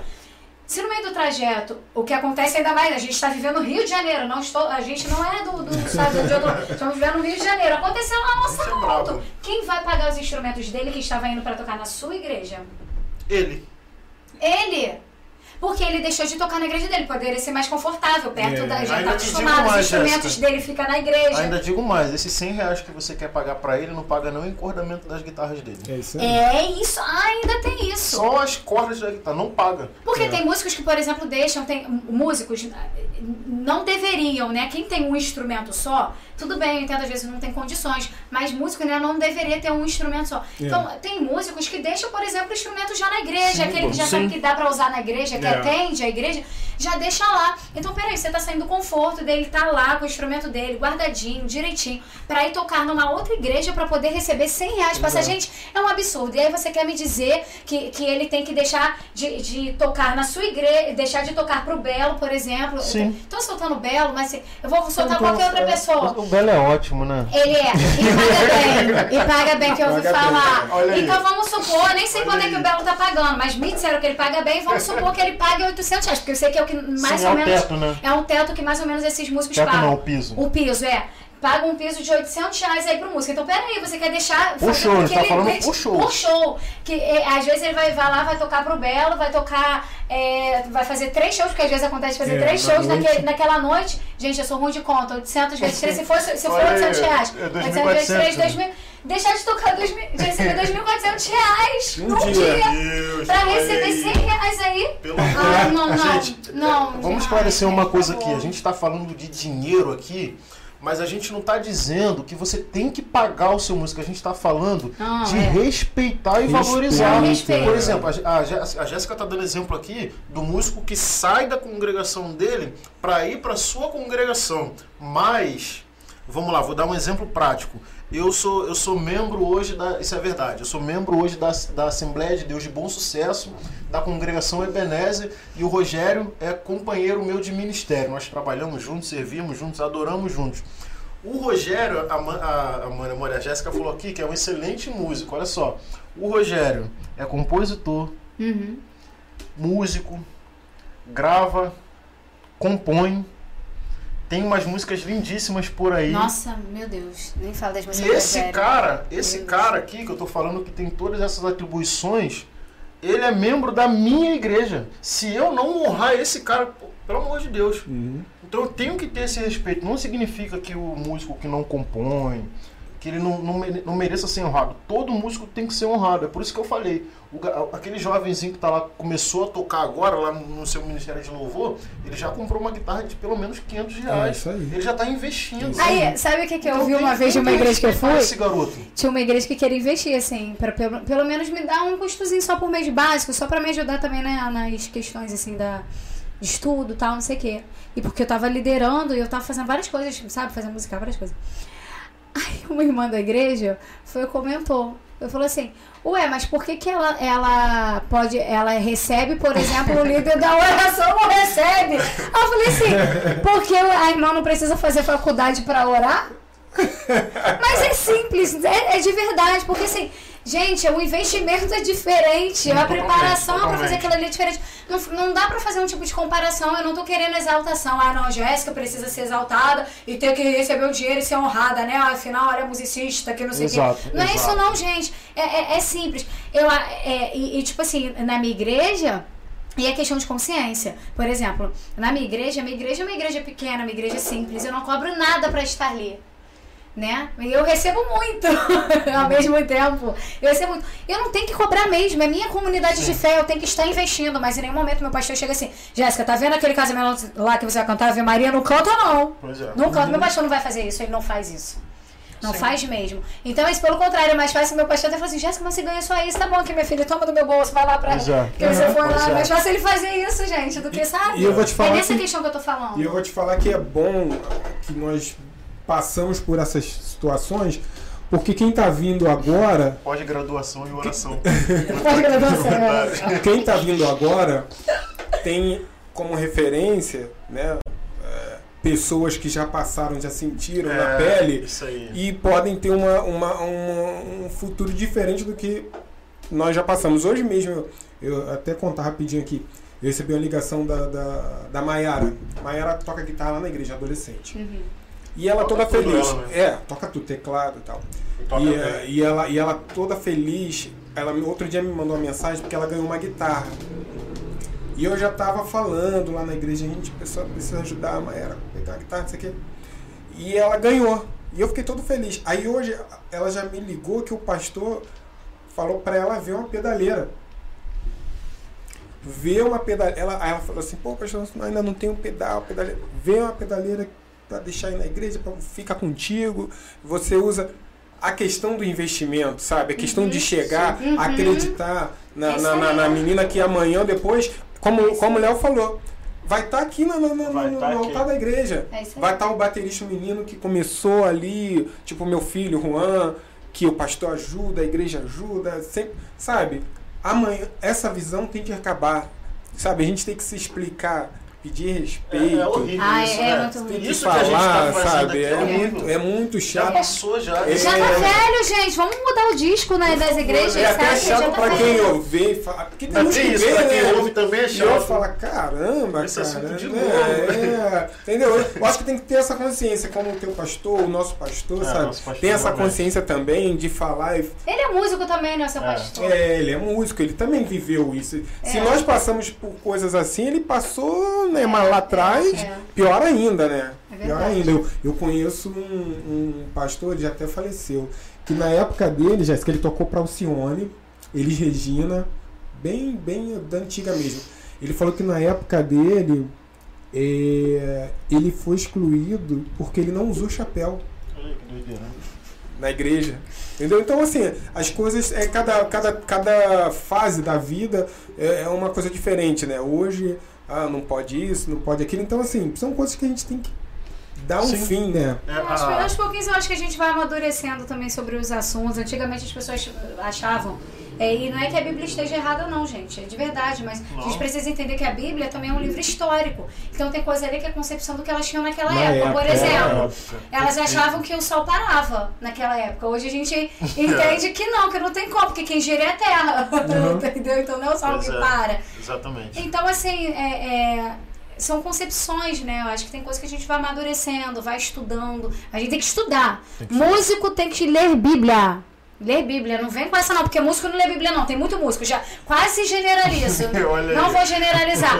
Mas, sério, boa parte dos músicos não lê Bíblia, não Sim. não leem Bíblia. É, é, é muito difícil. E, e tem muito dessas coisas que você, tá, que você falou lá no início, que músico, ah, é, termina de tocar, sai, uh, que mais com isso? é verdade. A gente tem que parar com esse negócio, gente. Vamos servir. E servir não é só com música, não. Servir a Deus, e quando fala lá, quando é em Crônicas, Crônicas, primeira Crônicas, começa a falar lá sobre o que os levitas faziam Sim.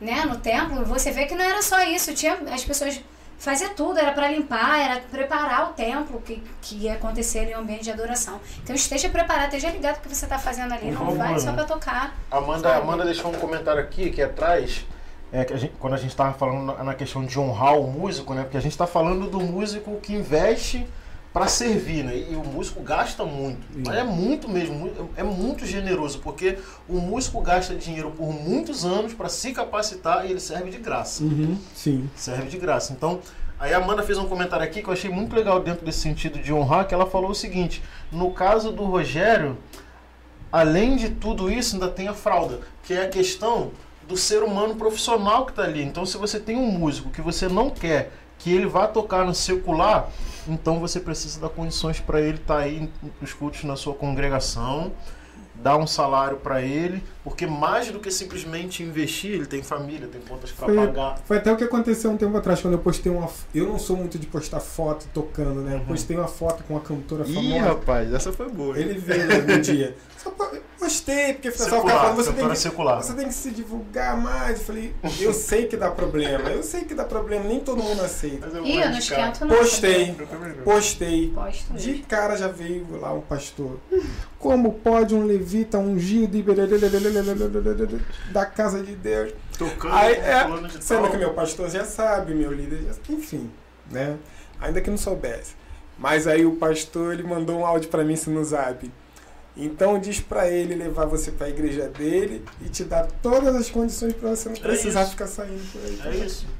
Eu acho que é exatamente isso, né? A gente, se a gente põe a, a, a profissão do outro, no caso do músico, como uma profissão arriscada e a gente não quer que ele toque no secular, Então a gente precisa dar condições para ele sobreviver, porque ele é músico.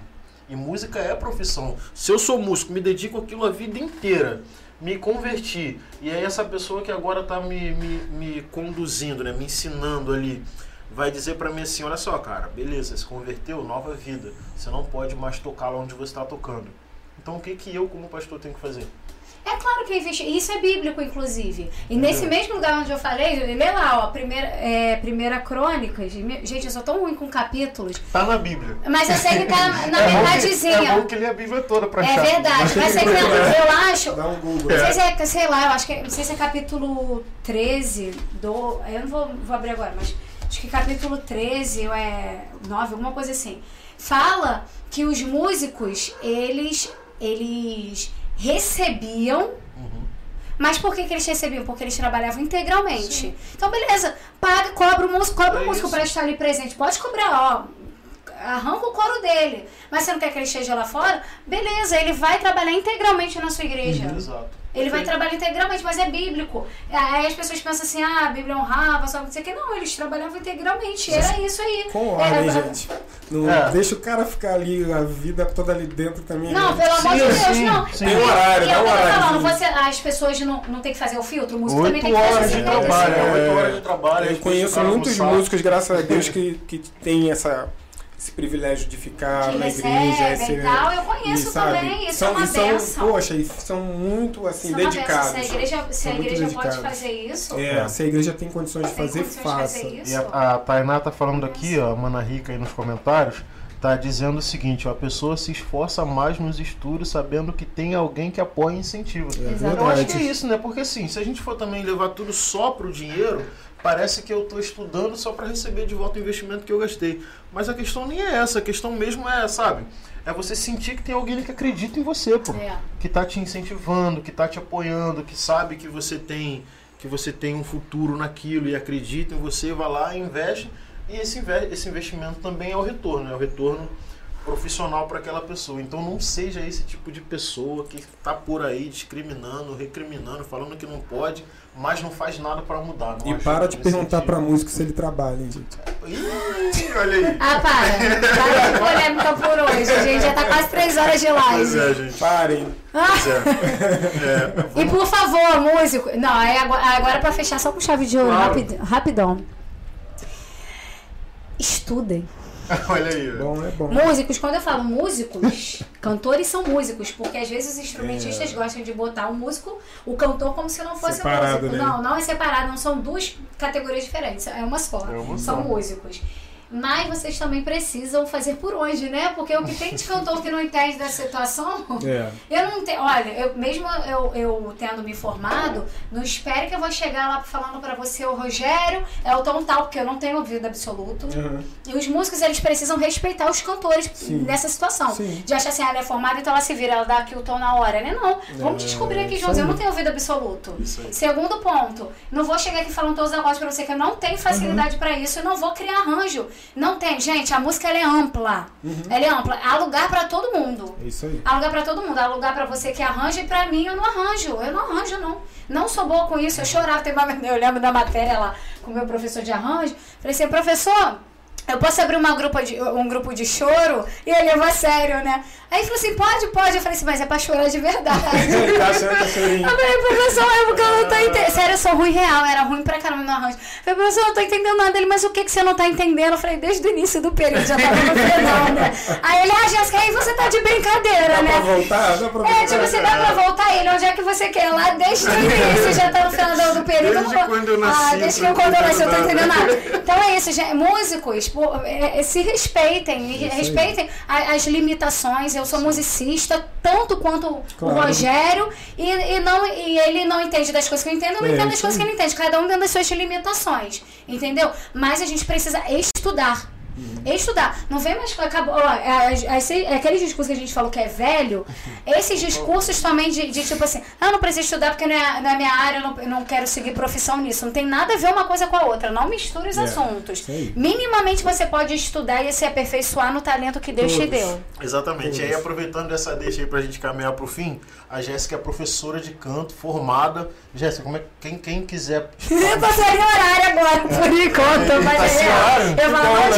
Graças a Deus. Não pode Não, mas- Não, mas você tem Não, um tô Instagram, deixa Não, gente, não, não, fila, brincadeira, vou- deixa eu fazer uma fila, Lista não. de espera. Não, nesse momento talvez eu esteja precisando, porque eu estou com atraso salarial. Aí. Aí eu já faço É logo meu verdade. protesto. Tá certo. Sério, eu estou com meu atraso salarial na, na, na minha profissão como musicoterapeuta neste momento, por um tempinho. Então, eu acho que nesse período eu vou precisar dar uma organizada nas coisas e pegar alunos. Mas é porque, por causa de- dessa profissão, eu acabei ficando sem horário. E assim, né? Só a questão do horário. O que me sobrou, eu quis me dedicar. Eu tô me dedicando e estudando, porque a gente não para de estudar. É. Pra eu melhorar cada vez mais, de verdade, assim, de vida. Eu não quero mais ficar naquela loucura que músico normalmente fica. E que eu sempre fiquei. Fazendo um milhão de coisas pra ganhar dinheiro porque as pessoas não honram. De verdade, sem esforço. Então é muito difícil. O músico não ganha bem. Eu sei que não. É, então assim. É, é difícil. Você tem que pegar vários trabalhos pra você É. conseguir completar um, assim, né? Eu não quero viver nessa vida. Então, assim, eu tô tentando ter uma vida equilibrada. Ter vida. Parar, não estou afim de fazer nada. Hoje eu vou assistir um filme. Eu quero ter essa vida equilibrada de tudo isso. Mas, enfim, é, é- é, de qualquer forma, se alguém precisar de aula, eu tô aqui disponível. Entre em contato comigo, eu tento dar um jeito na agenda, não sei é se o eu consigo. Qualquer coisa eu indico pessoas. Sem professor você não vai ficar. Fala seu Instagram. Meu Instagram é jessicajimenez.música. Então você segue a Jéssica lá. Segue lá. Ah, segue o da empresa também. Divulguem, por favor, gente. Eu preciso ter mais trabalhos com casamento.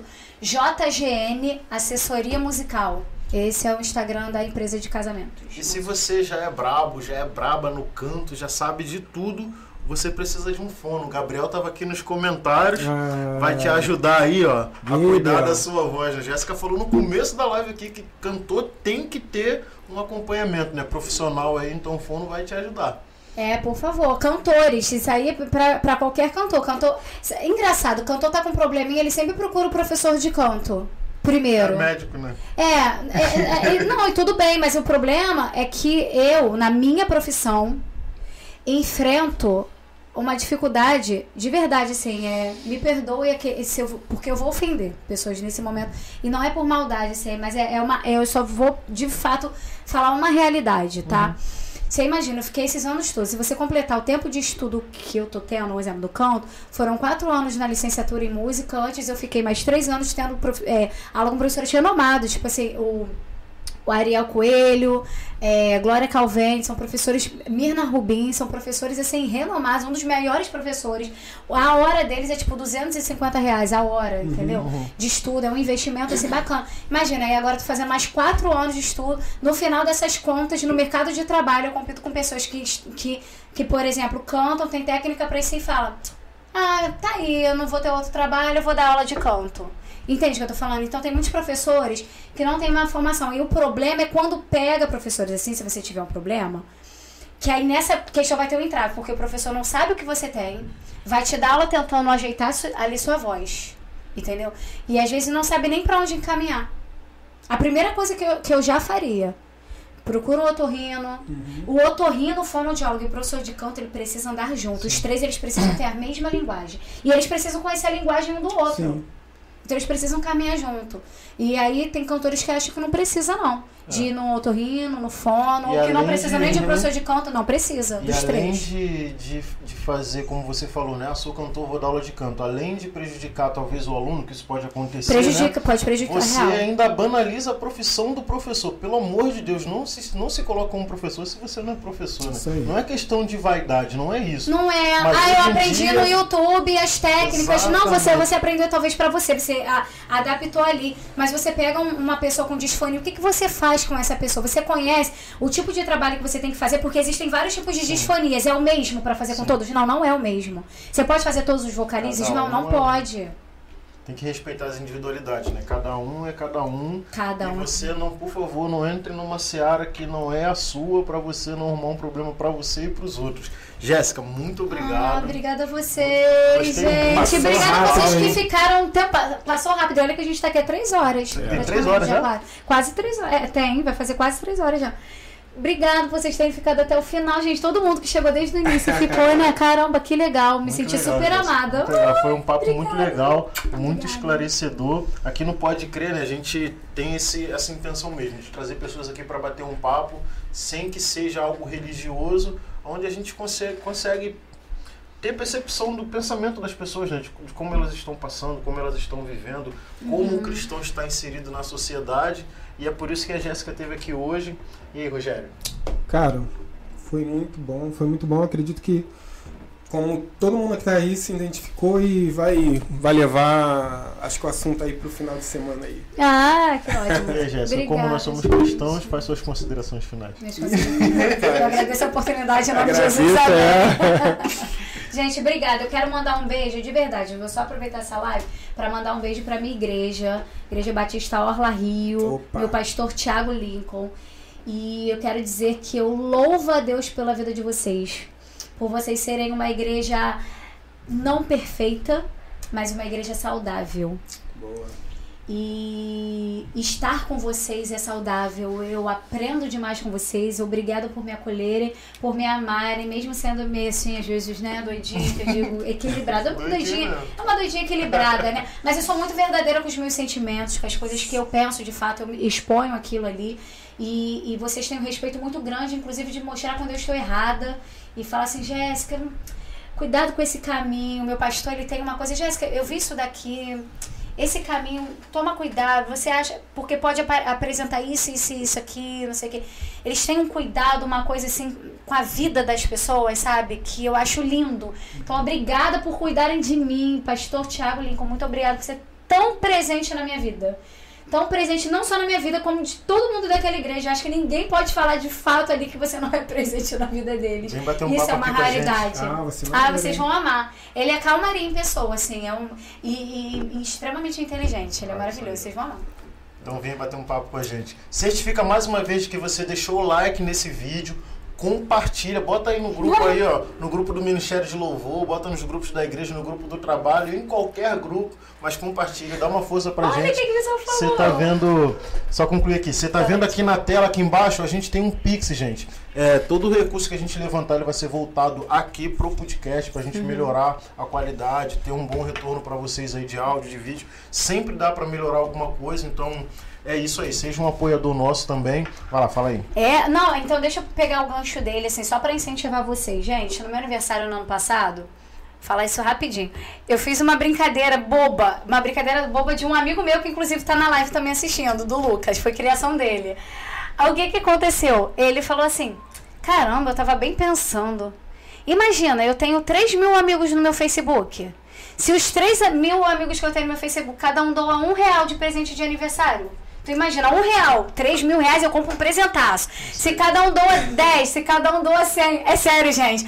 Aí eu fui só postei isso, essa curiosidade. Aí fui zoei, fica a dica. Gente, sem brincadeira, eu, eu acho que nesse dia eu recebi, assim, quase 700 reais. Eu imagino um presentaço. E nesse dia eu não sabia, eu ia ter um problema, uma questão financeira mesmo. Assim, e esse dinheiro veio pra pagar minhas Salvou. contas, você acredita? Salvou, foi provisão de Deus. E foi uma brincadeira que levou nisso. Então é sério, se, se cada um de vocês olharem assim, ah, poxa, é um real só, né? Não, não vai ajudar nada. Vai sim, gente, Vai sério. Se cada um fizer isso, ajuda. Então por isso que eu trouxe essa experiência, porque no meu aniversário ninguém pensou isso não. Eu falei, gente, é sério, um real é de, é de verdade. E o pessoal começou a postar. E eu acho que o povo só se incentivou a, a doar porque a galera tava postando nos comentários, Uhum. dando um real mesmo. Pessoal, ah, então se teve gente que teve coragem de doar, eu vou dar também. doar também. isso. É isso Real. aí. Sejam generosos, Real. gente. Sejam generosos. Ajudem as pessoas próximas a vocês. Tamo junto. Até o próximo. Um abraço. Valeu! Obrigada!